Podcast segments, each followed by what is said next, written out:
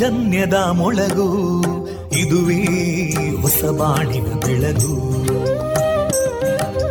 ಪಾಂಚಜನ್ಯದ ಮೊಳಗು ಇದುವೇ ಹೊಸ ಬಾಳಿನ ಬೆಳಗು. ಜನಮಾನಸವಾನಸವ ಅರಳಿಸುವಂತ ಅರಳಿಸುವಂತ ಜನಮಾನಸವ ಅರಳಿಸುವಂತ ವಿವೇಕವಾಣಿಯ ಮೊಳಗು.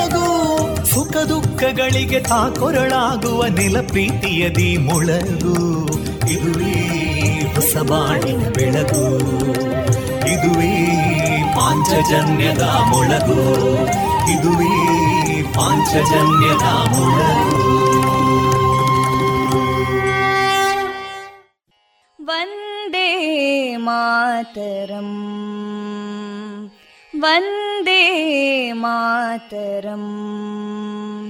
सुजलां सुफलां मलयज शीतलां सस्यश्यामलां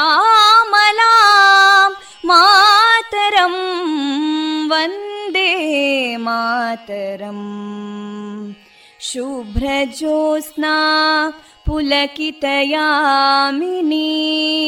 पुल्लकुसुमिता ध्रुमदळशोभिनीं सुहासिनीं सुमधुरभाषिणीं सुखदां वरदां मातरम् वन्दे मातरम् कोटिकोटिकण्ठा कलकलनिनादकराले कोटिकोटिभुजैधृता ಕರಕಲವಾಲೆ ಅಬಲಾಂ ಕೇನೋ ಮಾಯೆ ತೋಬಲೆ, ಬಹುಬಲಧಾರಿಣಿ ನಮಾಮಿ ತಾರಿಣಿ, ರಿಪುದಲವಾರಿಣಿ ಮಾತರಂ, ವಂದೇ ಮಾತರಂ. ತುಮಿ ವಿದ್ಯಾ, ತುಮಿ ಧರ್ಮ तुमि हृदि तुमि मर्मा त्वं हि प्राणा शरीरे बाहुते तुमि मा शक्ति हृदये तुमि मा भक्ति तोमारयी प्रतिमागडी मन्दिरे मन्दिरे वन्दे मातरम् त्वं हि दुर्गा दशप्रहरणधारिणीं कमलां कमलदलविहारिणीं वाणीं विद्यादायिनीं नमामि त्वां नमामि कमलाम् अमलामतुलां सुजलां सुफलां मातरम् वन्दे मातरम् श्यामलां सरलां सुस्मितां भूषितां धरणीं भरणीं मातरम् वन्दे मातरम् वन्दे मातरम्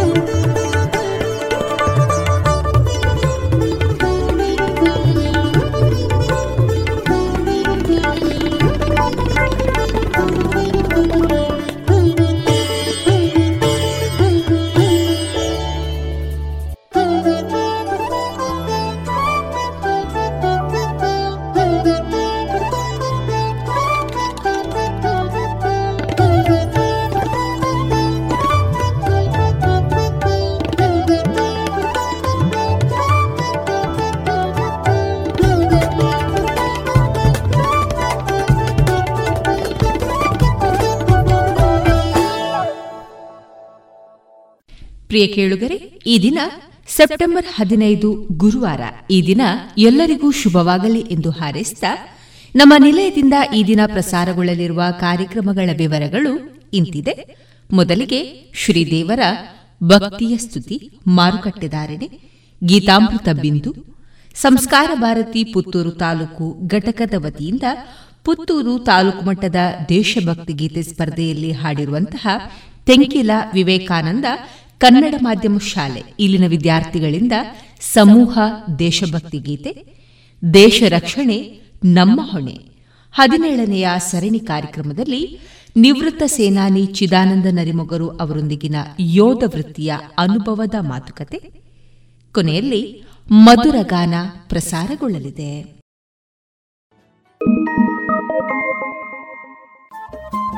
ರೇಡಿಯೋ ಪಾಂಚಜನ್ಯ ತೊಂಬತ್ತು ಬಿಂದು ಎಂಟು ಎಫ್ಎಂ ಸಮುದಾಯ ಬಾನುಲಿ ಕೇಂದ್ರ ಪುತ್ತೂರು. ಇದು ಜೀವ ಜೀವದ ಸ್ವರ ಸಂಚಾರ.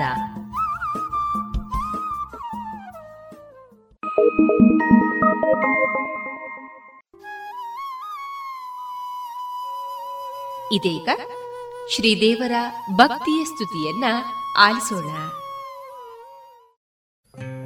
ಬಾರೋ ನಮ್ಮ ಮನೆಗೆ ಶ್ರೀರಾಘವೇಂದ್ರ ಬಾರೋ ನಮ್ಮ ಮನೆಗೆ ಮನೆಗೆ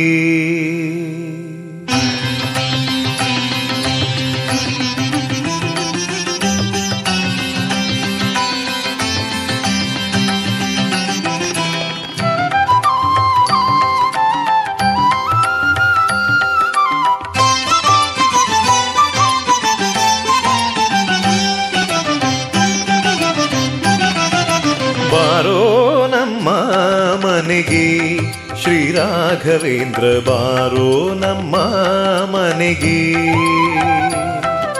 ಬಾರೋ ನಮ್ಮ ಮನೆಗೆ ಶ್ರೀರಾಘವೇಂದ್ರ ಬಾರೋ ನಮ್ಮ ಮನೆಗೆ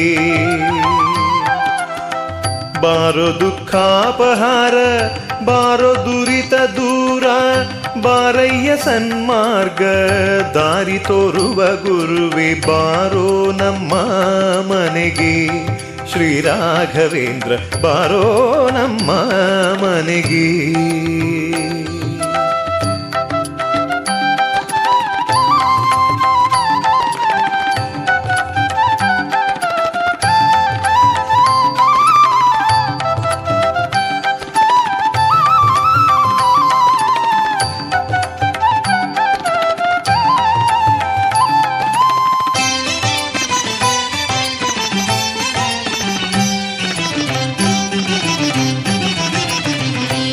ನಿರ್ಮಿತ ಗ್ರಂಥ ಮಧ್ವಾಕೃತ ಭಾಷ್ಯವಾ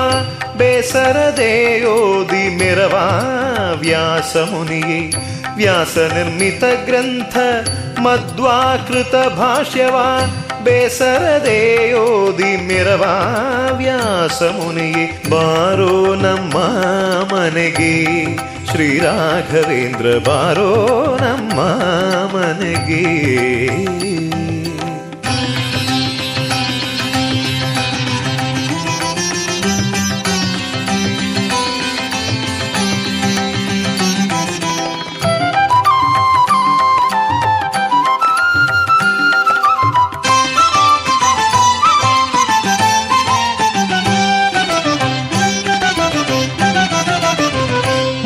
ಗೃಹದಲ್ಲಿ ನಿಂತ ಸುಯತಿ ವರ್ಯನೇ, ಅಂತರ ತಿಳಿಯದೋ ನೀ ಅಂತರದೋಳು.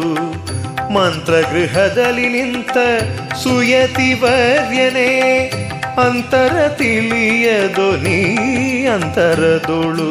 ಬಾರೋ ನಮ್ಮ ಮನೆಗೆ ಶ್ರೀರಾಘವೇಂದ್ರ ಬಾರೋ ನಮ್ಮ ಮನೆಗೆ.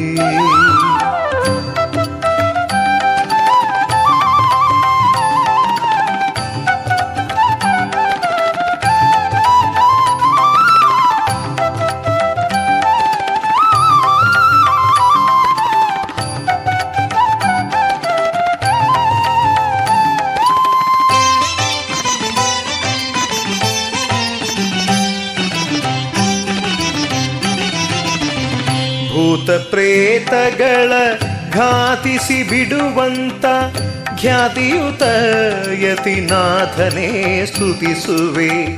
ಭೂತ ಪ್ರೇತಗಳ ಘಾತಿಸಿ ಬಿಡುವಂತ ಖ್ಯಾತಿಯುತ ಯತಿನಾಥನೇ ಸ್ತುತಿಸುವೆ. ಬಾರೋ ನಮ್ಮ ಮನೆಗೆ, ಶ್ರೀರಾಘವೇಂದ್ರ ಬಾರೋ ನಮ್ಮ ಮನೆಗೆ.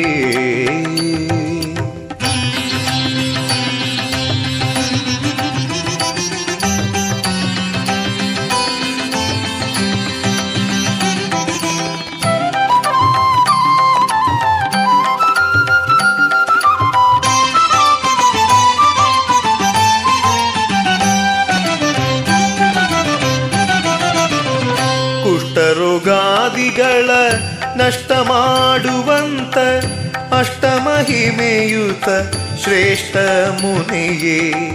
ಕುಷ್ಠರೋಗಾದಿಗಳ ನಷ್ಟ ಮಾಡುವಂತ ಅಷ್ಟಮಹಿಮೆಯುತ ಶ್ರೇಷ್ಠ ಮುನಿಯೇ. ಬಾರೋ ನಮ್ಮ ಮನೆಗೆ ಶ್ರೀ ರಾಘವೇಂದ್ರ ಬಾರೋ ನಮ್ಮ ಮನೆಗೆ.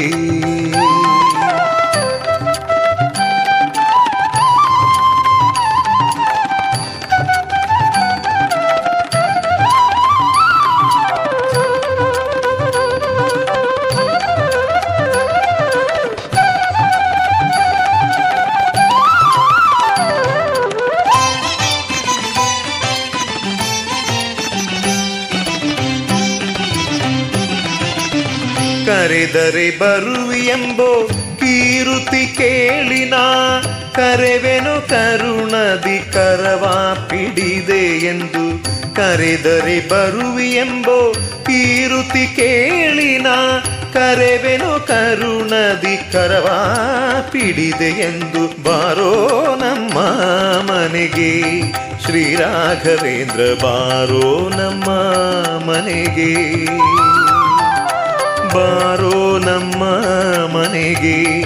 ಶ್ರೀ ರಾಘವೇಂದ್ರ ಬಾರೋ ನಮ್ಮ ಮನೆಗೆ. ಬಾರೋ ನಮ್ಮ ಮನೆಗೆ. ಬಾರೋ ನಮ್ಮ ಮನೆಗೆ.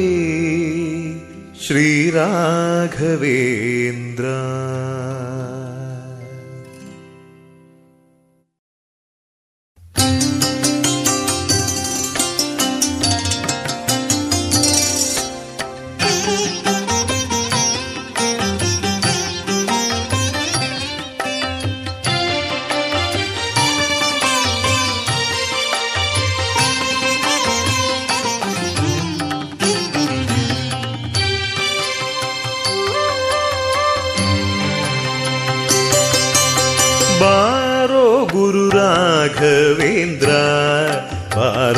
ಬಾಬಾ, ಬಾರೋ ಗುರು ರಾಘವೇಂದ್ರ. ಇಂದು ಮುಂದಿಲ್ಲೆನಗೆ ನೀ ಗತಿ ಎಂದು ನಂಬಿದೆ ನಿನ್ನ ಪಾದವ. ಬಂಧನವ ಬಿಡಿಸೆನ್ನ ಕರಪಿಡಿ ನಂದ ಕಂದ ಮುಕುಂದ ಬಂಧೋ, ಬಾರೋ ಗುರು ರಾಘವೇಂದ್ರ. ಬಾರಯ್ಯ ಬಾಬಾ ಬಾರೋ ಗುರು ರಾಘವೇಂದ್ರ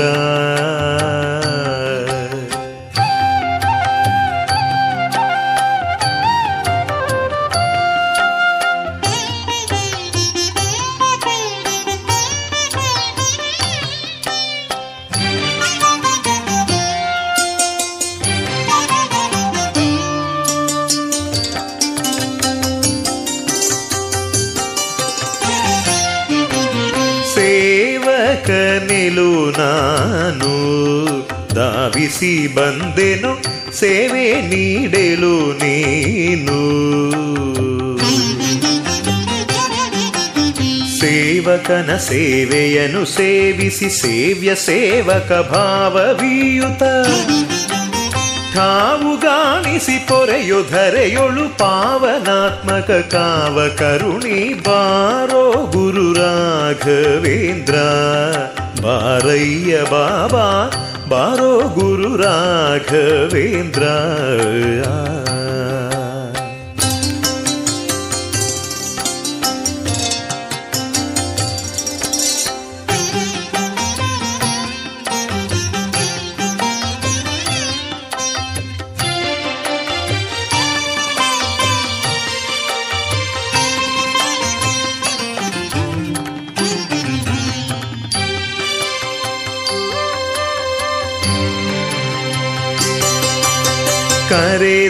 ಕರೆಧರೆ ಬರುವಿ ಎಂದು ಸಾರುವುದುಡಂಗುರ ತ್ವರಿತದಿಯೊದಗು ಬಂದು. ಜರೆಯೇ ಬೇಡವು ಭರಿದೆ ನಿನ್ನ ವಿರಹ ತಾಳದೆ ಮನದಿ ಕೊರಗುವೆ. ಹರಿಯ ಸ್ಮರಣೆಯ ನಿರುತದಲ್ಲಿ, ಎನ ಗರುಷದಲ್ಲಿ ನೀ ನಿರುತ ಕೊಡುತ್ತಲಿ. ಬಾರೋ ಗುರು ರಾಘವೇಂದ್ರ, ಬಾರಯ್ಯ ಬಾಬಾ, ಬಾರೋ ಗುರು ರಾಘವೇಂದ್ರ.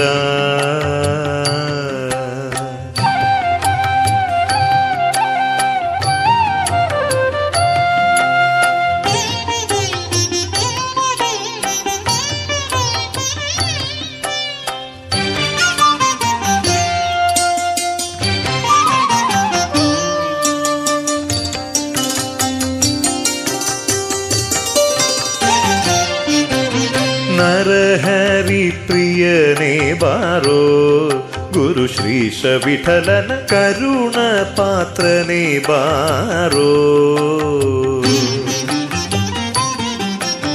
ಗುರುವರನೆ ಪರಿತೋಷಿಸೆನ್ನನು ಮರೆಯದಲೆ ತವ ಚರಣ ಕೋಟೆಯಲಿರಿಸಿ ಚರಣಾಂಬುಜವ ತೋರುತ ತ್ವರಿತದಲ್ಲಿ ಓಡೋಡಿ ಬಾಬಾ. ಬಾರೋ ಗುರು ರಾಘವೇಂದ್ರ, ಬಾರಯ್ಯ ಬಾಬಾ.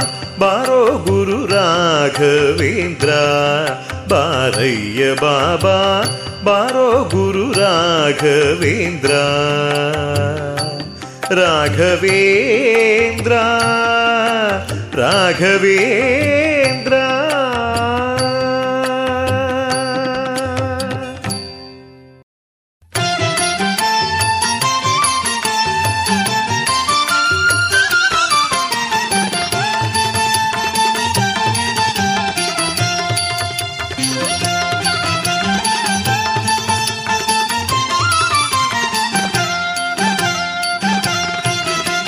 ರಾಘವೇಂದ್ರ ಗುರುರಾಯರ ಸೇವಿಸಿರೋ ಸೌಖ್ಯದಿ ಜೀವಿಸಿರೋ ರಾಘವೇಂದ್ರ ಗುರುರಾಯರ ಸೇವಿಸಿರೋ ಸೌಖ್ಯದಿ ಜೀವಿಸಿರೋ ತುಂಗತಿರದಿ ರಘುರಾಮನ ಸೇವಿಪರೋ ನರಸಿಂಗಣ ಭಜಕರು ರಾಘವೇಂದ್ರ ಗುರುರಾಯರ ಸೇವಿಸಿರೋ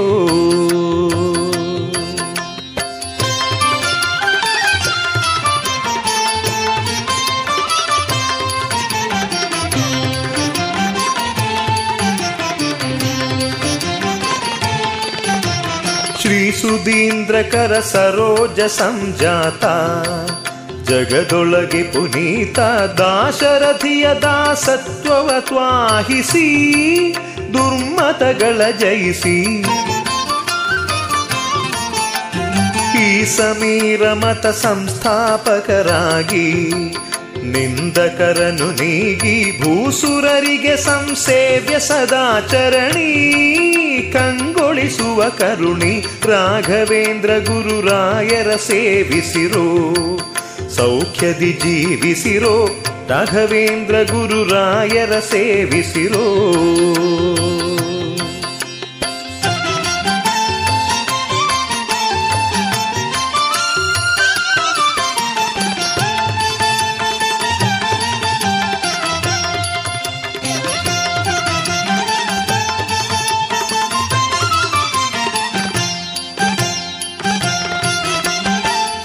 ಕುಂದದೇವರ ಮಂತ್ರಾಲಯದಲ್ಲಿರುವ ಕರೆದಲ್ಲಿಗೆ ಬರುವ ವೃಂದಾವನಗತ ವೃತ್ತಿಗೆ ಜಲಪಾನ, ಮುಕ್ತಿಗೆ ಸೋಪಾನ.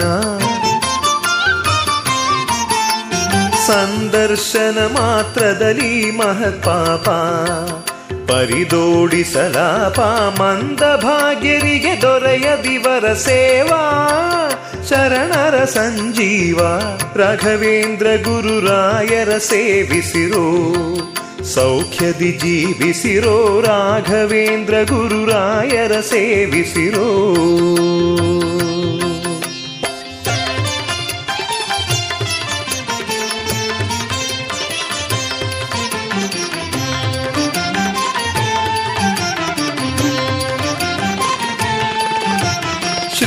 ವಿಠಲನ ಸನ್ನಿಧಾನ ಪಾತ್ರ.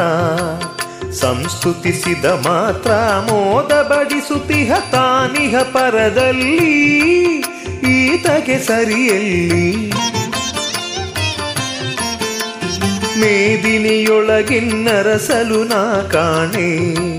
ಕುಸಿಯಲ್ಲೆನ್ನಾಣೆ ಪಾದ ಸ್ಮರಣೆಯನ್ನು ಮಾಡದವನೆ ಪಾಪಿ ನಾ ಪೇಳ್ವೆನು ಸ್ಥಾಪಿ ರಾಘವೇಂದ್ರ ಗುರುರಾಯರ ಸೇವಿಸಿರೋ. ಸೌಖ್ಯದಿ ಜೀವಿಸಿರೋ ರಾಘವೇಂದ್ರ ಗುರುರಾಯರ ಸೇವಿಸಿರೋ. ಸೌಖ್ಯದಿ ಜೀವಿಸಿರೋ ತುಂಗಾತಿರದಿ ರಘುರಾಮನ ಸೇವಿಪರೋ. ನರಸಿಂಗಣ ಭಜಕರು ರಾಘವೇಂದ್ರ ಗುರುರಾಯರ ಸೇವಿಸಿರೋ. ಸೌಖ್ಯದಿ ಜೀವಿಸಿರೋ ರಾಘವೇಂದ್ರ ಗುರುರಾಯರ ಸೇವಿಸಿರೋ. ಸೌಖ್ಯದಿ ಜೀವಿಸಿರೋ ರಾಘವೇಂದ್ರ ಗುರುರಾಯರ ಸೇವಿಸಿರೋ.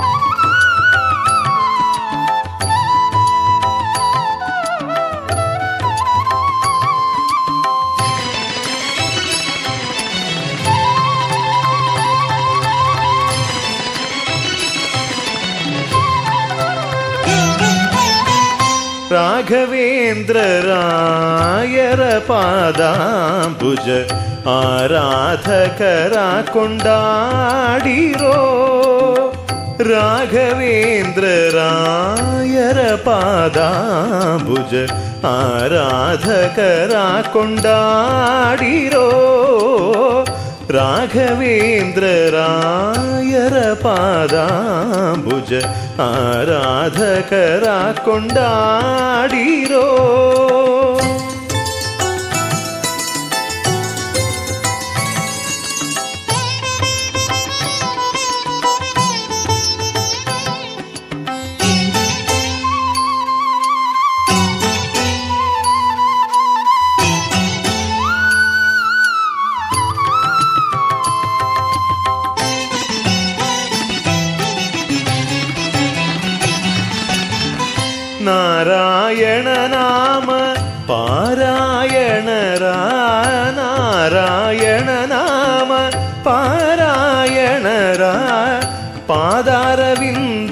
सुधा सारव पादारविन्द सुधा सारव नारायण नाम पारायण रान्द सुधा सारव राघवेन्द्र रायर पादा आराधकरा कोण्डाडिरो। राघवेन्द्ररायरपादाम्बुज आराधकरा कुण्डाडीरो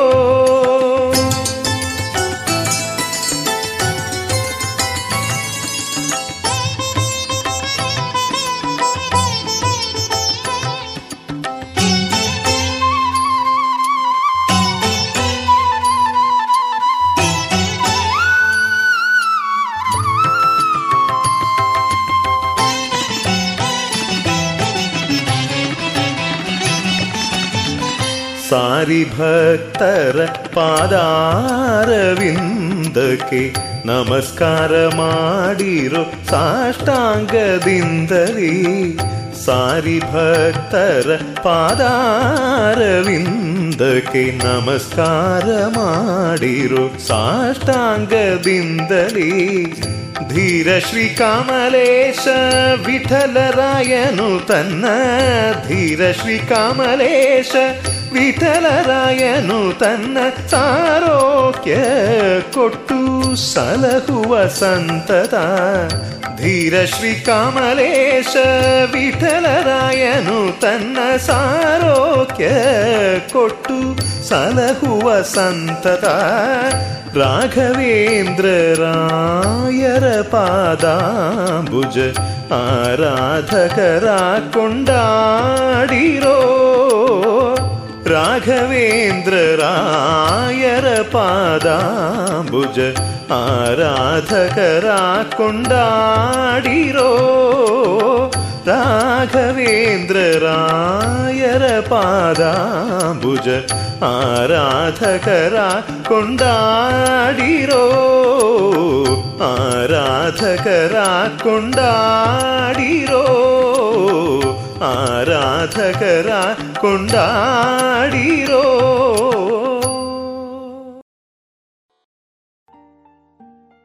ಇದುವರೆಗೆ ಭಕ್ತಿ ಗೀತೆಗಳನ್ನ ಕೇಳಿದಿರಿ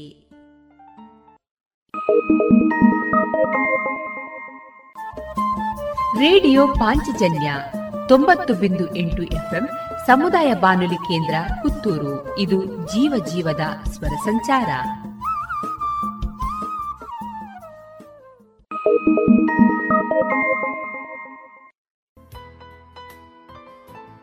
ಇನ್ನೀಗ ಇಸ್ಕಾನ್ ಶ್ರೀ ಶ್ರೀ ರಾಧಾ ಗೋವಿಂದ ಮಂದಿರ, ಮಂಗಳೂರು. ಇಲ್ಲಿನ ಸುಬುದ್ದಿ ದಾಮೋದರ್ ದಾಸ್ ಅವರಿಂದ ಕೇಳಿ ಗೀತಾಮೃತ ಬಿಂದು. ಶ್ರೀಕೃಷ್ಣನು ದೇವೋತ್ತಮ ಪರಮಪುರುಷ. ಆತನು ತನ್ನ ಗೆಳೆಯನ ಸೇವೆಯಲ್ಲಿ ತೊಡಗಿದ್ದನು. ತನ್ನ ಭಕ್ತರಲ್ಲಿ ಎಂದೂ ಅವನು ಪ್ರೀತಿಯನ್ನು ತೋರದೇ ಇರುವುದಿಲ್ಲ. ಆದ್ದರಿಂದ ಇಲ್ಲಿ ಆತನನ್ನು ಅಚ್ಯುತ ಎಂದು ಸಂಬೋಧಿಸಿದೆ. ಸಾರಥಿಯಾಗಿ ಅವನು ಅರ್ಜುನನ ಅಪ್ಪಣೆಯಂತೆ ನಡೆಯಬೇಕಾಗಿತ್ತು. ಹೀಗೆ ನಡೆದುಕೊಳ್ಳಲು ಆತನು ಹಿಂದೆಗೆಯದೇ ಇದ್ದುದರಿಂದ ಆತನನ್ನು ಅಚ್ಯುತ ಎಂದು ಸಂಬೋಧಿಸಿದೆ. ತನ್ನ ಭಕ್ತನಿಗಾಗಿ ಸಾರಥಿಯ ಸ್ಥಾನವನ್ನು ಒಪ್ಪಿಕೊಂಡಿದ್ದರೂ ಅವನ ಸರ್ವೋಚ್ಚ ಸ್ಥಾನಕ್ಕೆ ಎದುರಿಲ್ಲ. ಎಲ್ಲ ಸನ್ನಿವೇಶಗಳಲ್ಲಿಯೂ ಅವನು ದೇವೋತ್ತಮ ಪರಮಪುರುಷ. ಹೃಷಿಕೇಶ ಎಂದರೆ ಸಕಲ ಇಂದ್ರಿಯಗಳ ಸ್ವಾಮಿ. ಭಗವಂತನಿಗೂ ಅವನ ಸೇವಕನಿಗೂ ನಡುವಣ ಸಂಬಂಧ ಅತಿ ಮಧುರ ಮತ್ತು ಅಲೌಕಿಕ. ಸೇವಕನು ಭಗವಂತನ ಸೇವೆಗೆ ಸದಾ ಸಿದ್ಧ. ಹಾಗೆಯೇ ಭಗವಂತನು ತನ್ನ ಭಕ್ತನಿಗೆ ಒಂದಿಷ್ಟು ಸೇವೆ ಮಾಡಲು ಸದಾ ಅವಕಾಶವನ್ನು ಹುಡುಕುತ್ತಿರುತ್ತಾನೆ. ತಾನೇ ಅಪ್ಪಣೆ ನೀಡುವ ಪ್ರಭುವಾಗುವುದಕ್ಕಿಂತ ತನ್ನ ಪರಿಶುದ್ಧ ಭಕ್ತನೇ ತನಗೆ ಅಪ್ಪಣೆ ನೀಡುವ ಸ್ಥಾನವನ್ನು ವಹಿಸಿಕೊಂಡಾಗ ಭಗವಂತನಿಗೆ ಹೆಚ್ಚು ಸಂತೋಷ. ಅವನೇ ಪ್ರಭುವಾದುದರಿಂದ ಎಲ್ಲರೂ ಅವನ ಆಜ್ಞಾಧಾರಕರು. ಅವನಿಗೆ ಅಪ್ಪಣೆ ಮಾಡಲು ಅವನಿಗಿಂತ ಉಚ್ಚರಾದವರು ಇಲ್ಲ. ಹೀಗೆ ತಾನೇ ಎಲ್ಲ ಆಗುಹೋಗುಗಳ ಪ್ರಭುವಾದರೂ ಪರಿಶುದ್ಧ ಭಕ್ತನೊಬ್ಬನು ತನಗೆ ಅಪ್ಪಣೆ ಮಾಡುವುದನ್ನು ಕಂಡಾಗ ಭಗವಂತನಿಗೆ ಅಲೌಕಿಕ ಆನಂದವಾಗುತ್ತದೆ. ಭಗವಂತನ ಪರಿಶುದ್ಧ ಭಕ್ತನಾದ ಅರ್ಜುನನಿಗೆ ತನ್ನ ದಾಯಾದಿಗಳೊಡನೆ ಮತ್ತು ಸೋದರರೊಡನೆ ಯುದ್ಧ ಮಾಡಲು ಇಚ್ಛೆಯೇ ಇರಲಿಲ್ಲ. ಆದರೆ ಶಾಂತಿಯ ಮಾರ್ಗದ ಯಾವುದೇ ಸಂಧಾನಕ್ಕೆ ಒಪ್ಪದ ದುರ್ಯೋಧನನ ಹಠಮಾರಿತನದಿಂದ ಆತನು ರಣಭೂಮಿಗೆ ಬರಬೇಕಾಯಿತು. ಆತನಿಗೆ ರಣಭೂಮಿಯಲ್ಲಿದ್ದ ಪ್ರಮುಖರನ್ನು ಕಾಣುವ ಕುತೂಹಲ ಉಂಟಾಯಿತು. ರಣಭೂಮಿಯಲ್ಲಿ ಶಾಂತಿಯ ಪ್ರಯತ್ನದ ಸಾಧ್ಯತೆಯೇ ಇಲ್ಲವಾದರೂ ಅವರನ್ನು ಮತ್ತೆ ನೋಡುವ ಮತ್ತು ಈ ಅನಗತ್ಯವಾದ ಯುದ್ಧಕ್ಕೆ ಅವರು ಎಷ್ಟು ಕಾತರರಾಗಿದ್ದಾರೆ ಎಂದು ಕಾಣುವ ಬಯಕೆ ಅವನಿಗಾಯಿತು. ಯೋತ್ಸ್ಯಮಾನಾನವೇಕ್ಷೇಹಂ ಯಾ ಏತೇತ್ರ ಸಮಾಗತ ಧಾರ್ತರಾಷ್ಟ್ರಸ್ಯ ದುರ್ಬುದ್ಧೇರ್ ಯುದ್ಧೇ ಪ್ರಿಯ ಚಿಕೀರ್ಷವಃ. ದುರ್ಬುದ್ಧಿಯವನಾದ ಧೃತರಾಷ್ಟ್ರನ ಮಗನನ್ನು ಸುಪ್ರೀತಗೊಳಿಸುವ ಅಪೇಕ್ಷೆಯಿಂದ ಯುದ್ಧ ಮಾಡಲು ಇಲ್ಲಿಗೆ ಯಾರು ಯಾರು ಬಂದಿದ್ದಾರೆ ಎಂದು ನಾನು ನೋಡಲು ಬಯಸುತ್ತೇನೆ.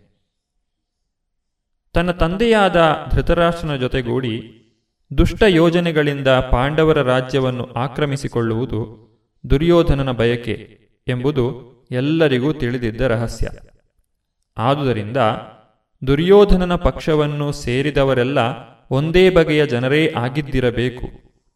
ಅವರು ಯಾರು ಎಂದು ತಿಳಿಯುವುದಕ್ಕಾಗಿ ಅರ್ಜುನನು ಯುದ್ಧಕ್ಕೆ ಮೊದಲು ಅವರನ್ನು ಕಾಣಲು ಬಯಸಿದ. ಅವರೊಡನೆ ಶಾಂತಿ ಸಂಧಾನವನ್ನು ನಡೆಸುವ ಯೋಜನೆಯೇನೂ ಇರಲಿಲ್ಲ. ಕೃಷ್ಣನು ತನ್ನ ಪಕ್ಕದಲ್ಲಿಯೇ ಕುಳಿತಿದ್ದುದರಿಂದ ಅವನಿಗೆ ವಿಜಯದ ಸಂಪೂರ್ಣ ಭರವಸೆ ಇತ್ತು. ಆದರೂ ತಾನು ಎದುರಿಸಬೇಕಾಗಿದ್ದ ಬಲದ ಕಲ್ಪನೆಯನ್ನು ಪಡೆಯಲು ಅವನು ಬಯಸಿದ ಎನ್ನುವುದೂ ನಿಜ. ಸಂಜಯ ಉವಾಚ. ಮುಕ್ತೋ ಹೃಷಿಕೇಶೋ ಗುಡಾಕೇಶೇನ ಭಾರತ. ಸೇನಯೋರುಭಯೋರ್ಮಧ್ಯೆ ಸ್ಥಾಪಯಿತ್ವ ರಥೋತ್ತಮಂ. ಸಂಜೆಯನ್ನು ಹೇಳಿದ, ಹೇ ಭರತ ವಂಶಜನೆ ಅರ್ಜುನನ ಈ ಮಾತುಗಳನ್ನು ಕೇಳಿ ಶ್ರೀಕೃಷ್ಣನು ಎರಡು ಸೈನ್ಯಗಳ ನಡುವೆ ತನ್ನ ಶ್ರೇಷ್ಠ ರಥವನ್ನು ನಿಲ್ಲಿಸಿದ. ಈ ಶ್ಲೋಕದಲ್ಲಿ ಅರ್ಜುನನನ್ನು ಗುಡಾಕೇಶ ಎಂದು ಕರೆದಿದೆ. ಗುಡಾಕ ಎಂದರೆ ನಿದ್ರೆ. ನಿದ್ರೆಯನ್ನು ಗೆದ್ದವನು ಗುಡಾಕೇಶ. ನಿದ್ರೆ ಎಂದರೆ ಅಜ್ಞಾನ ಎಂದೂ ಅರ್ಥ. ಕೃಷ್ಣನೊಡನೆ ತನ್ನ ಗೆಳತನದಿಂದ ಅರ್ಜುನನು ನಿದ್ರೆಯನ್ನು, ಅಜ್ಞಾನವನ್ನು ಗೆದ್ದ. ಕೃಷ್ಣನ ಮಹಾಭಕ್ತನಾಗಿ ಅವನಿಗೆ ಕೃಷ್ಣನನ್ನು ಒಂದು ಕ್ಷಣವೂ ಮರೆಯಲು ಸಾಧ್ಯವಿರಲಿಲ್ಲ. ಏಕೆಂದರೆ ಇದೇ ಭಕ್ತನ ಸ್ವಭಾವ. ಜಾಗೃತಾವಸ್ಥೆಯಲ್ಲಾಗಲಿ, ನಿದ್ರೆಯಲ್ಲಾಗಲಿ ಭಕ್ತನು ಕೃಷ್ಣನ ಹೆಸರು, ರೂಪ, ಗುಣ ಮತ್ತು ಲೀಲೆಗಳನ್ನು ಯೋಚಿಸದೇ ಇರುವ ಒಂದು ಕ್ಷಣವೂ ಇಲ್ಲ. ಹೀಗೆ ಕೃಷ್ಣನನ್ನು ಕುರಿತು ಸದಾ ಚಿಂತಿಸುವಷ್ಟರಿಂದಲೇ ಅವನು ನಿದ್ರೆಯನ್ನು ಅಜ್ಞಾನವನ್ನು ಗೆಲ್ಲಬಲ್ಲ. ಇದಕ್ಕೆ ಕೃಷ್ಣ ಪ್ರಜ್ಞೆ ಅಥವಾ ಸಮಾಧಿ ಎಂದು ಹೆಸರು. ಋಷಿಕೇಶನಾದ ಎಂದರೆ ಎಲ್ಲ ಜೀವಿಗಳ ಇಂದ್ರಿಯಗಳ ಮತ್ತು ಮನಸ್ಸುಗಳ ನಿರ್ದೇಶಕನಾದ ಕೃಷ್ಣನಿಗೆ ಅರ್ಜುನನು ರಥವನ್ನು ಸೈನ್ಯಗಳ ಮಧ್ಯೆ ನಿಲ್ಲಿಸು ಎಂದು ಹೇಳಿದುದಕ್ಕೆ ಕಾರಣವು ಅರ್ಥವಾಯಿತು. ಅವನು ಹಾಗೆಯೇ ಮಾಡಿ ಅನಂತರ ಈ ಮಾತುಗಳನ್ನು ಹೇಳಿದನು.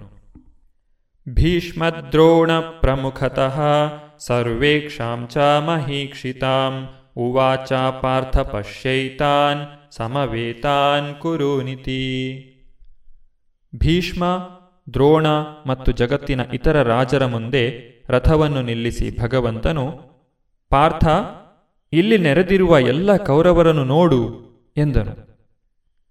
ಎಲ್ಲ ಜೀವಿಗಳ ಪರಮಾತ್ಮನಾಗಿ ಶ್ರೀಕೃಷ್ಣನು ಪಾರ್ಥನ ಮನಸ್ಸಿನ ವ್ಯಾಪಾರಗಳನ್ನು ಅರ್ಥ ಮಾಡಿಕೊಳ್ಳಬಲ್ಲವನಾಗಿದ್ದ ಇಲ್ಲಿ ಹೃಷಿಕೇಶ ಎನ್ನುವ ಪದವನ್ನು ಬಳಸಿರುವುದು ಆತನಿಗೆ ಎಲ್ಲವೂ ತಿಳಿದಿತ್ತು ಎನ್ನುವುದನ್ನು ತೋರುತ್ತದೆ.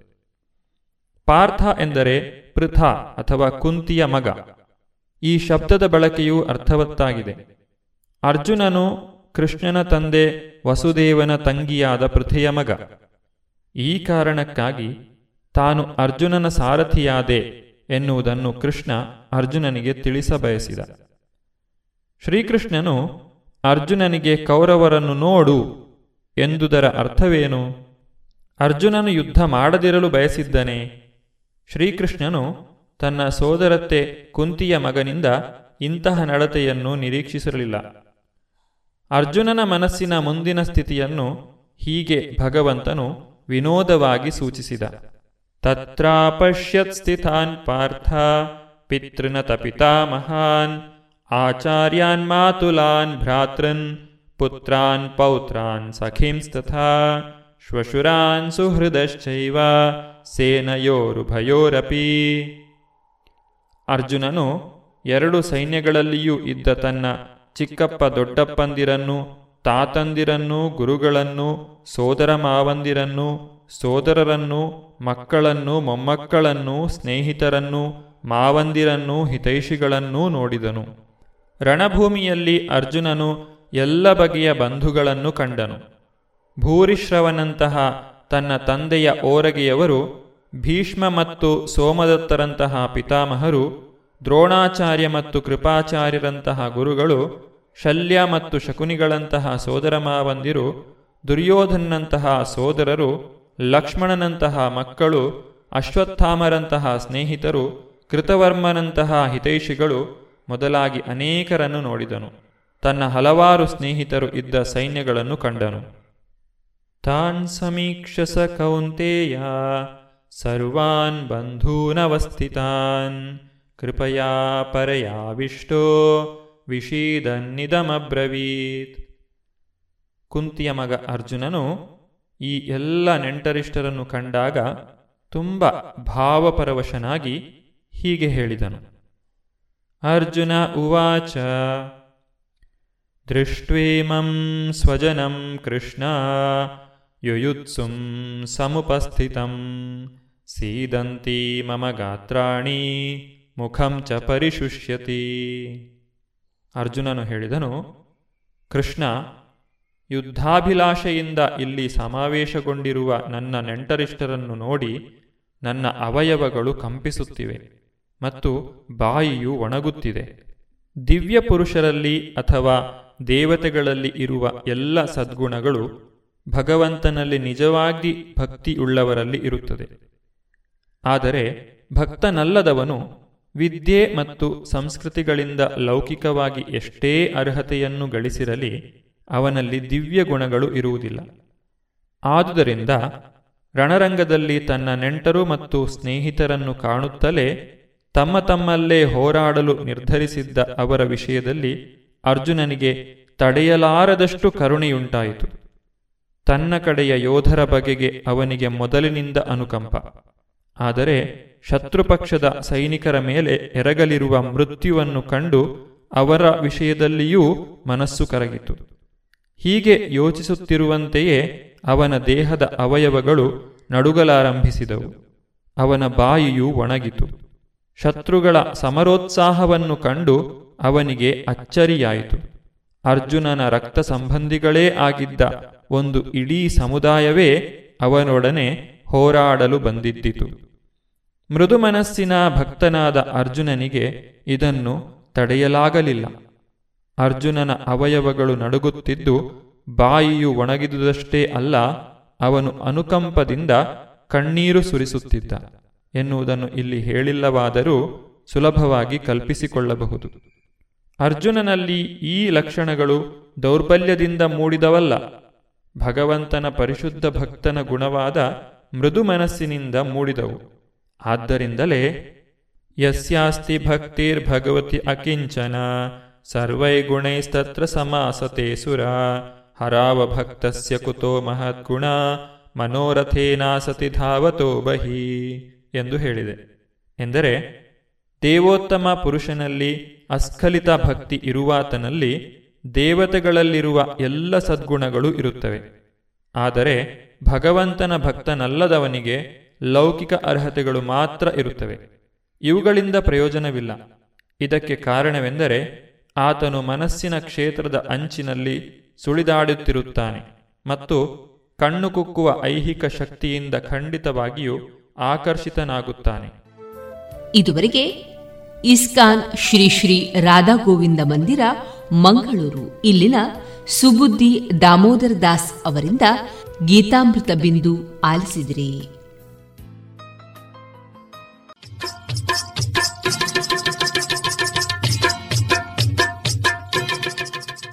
ಇದೀಗ ಸಂಸ್ಕಾರ ಭಾರತಿ ಪುತ್ತೂರು ತಾಲೂಕು ಘಟಕದ ವತಿಯಿಂದ ಪುತ್ತೂರು ತಾಲೂಕು ಮಟ್ಟದ ದೇಶಭಕ್ತಿ ಗೀತೆ ಸ್ಪರ್ಧೆಯಲ್ಲಿ ಹಾಡಿರುವಂತಹ ವಿವೇಕಾನಂದ ಕನ್ನಡ ಮಾಧ್ಯಮ ಶಾಲೆ ತೆಂಕಿಲ ಇಲ್ಲಿನ ವಿದ್ಯಾರ್ಥಿಗಳಿಂದ ಸಮೂಹ ದೇಶಭಕ್ತಿ ಗೀತೆಯನ್ನ ಕೇಳೋಣ.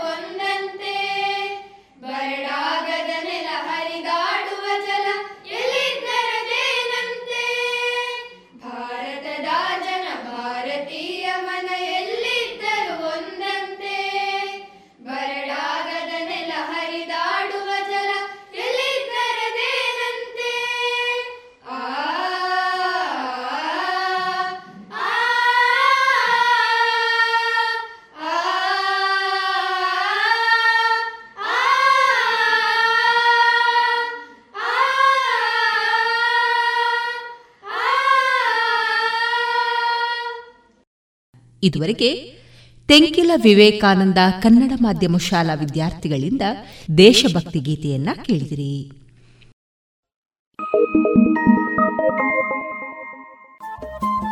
ರೇಡಿಯೋ ಪಾಂಚಜನ್ಯ ತೊಂಬತ್ತು ಬಿಂದು ಎಂಟು ಎಫ್ಎಂ ಸಮುದಾಯ ಬಾನುಲಿ ಕೇಂದ್ರ ಪುತ್ತೂರು. ಇದು ಜೀವ ಜೀವದ ಸ್ವರ ಸಂಚಾರ.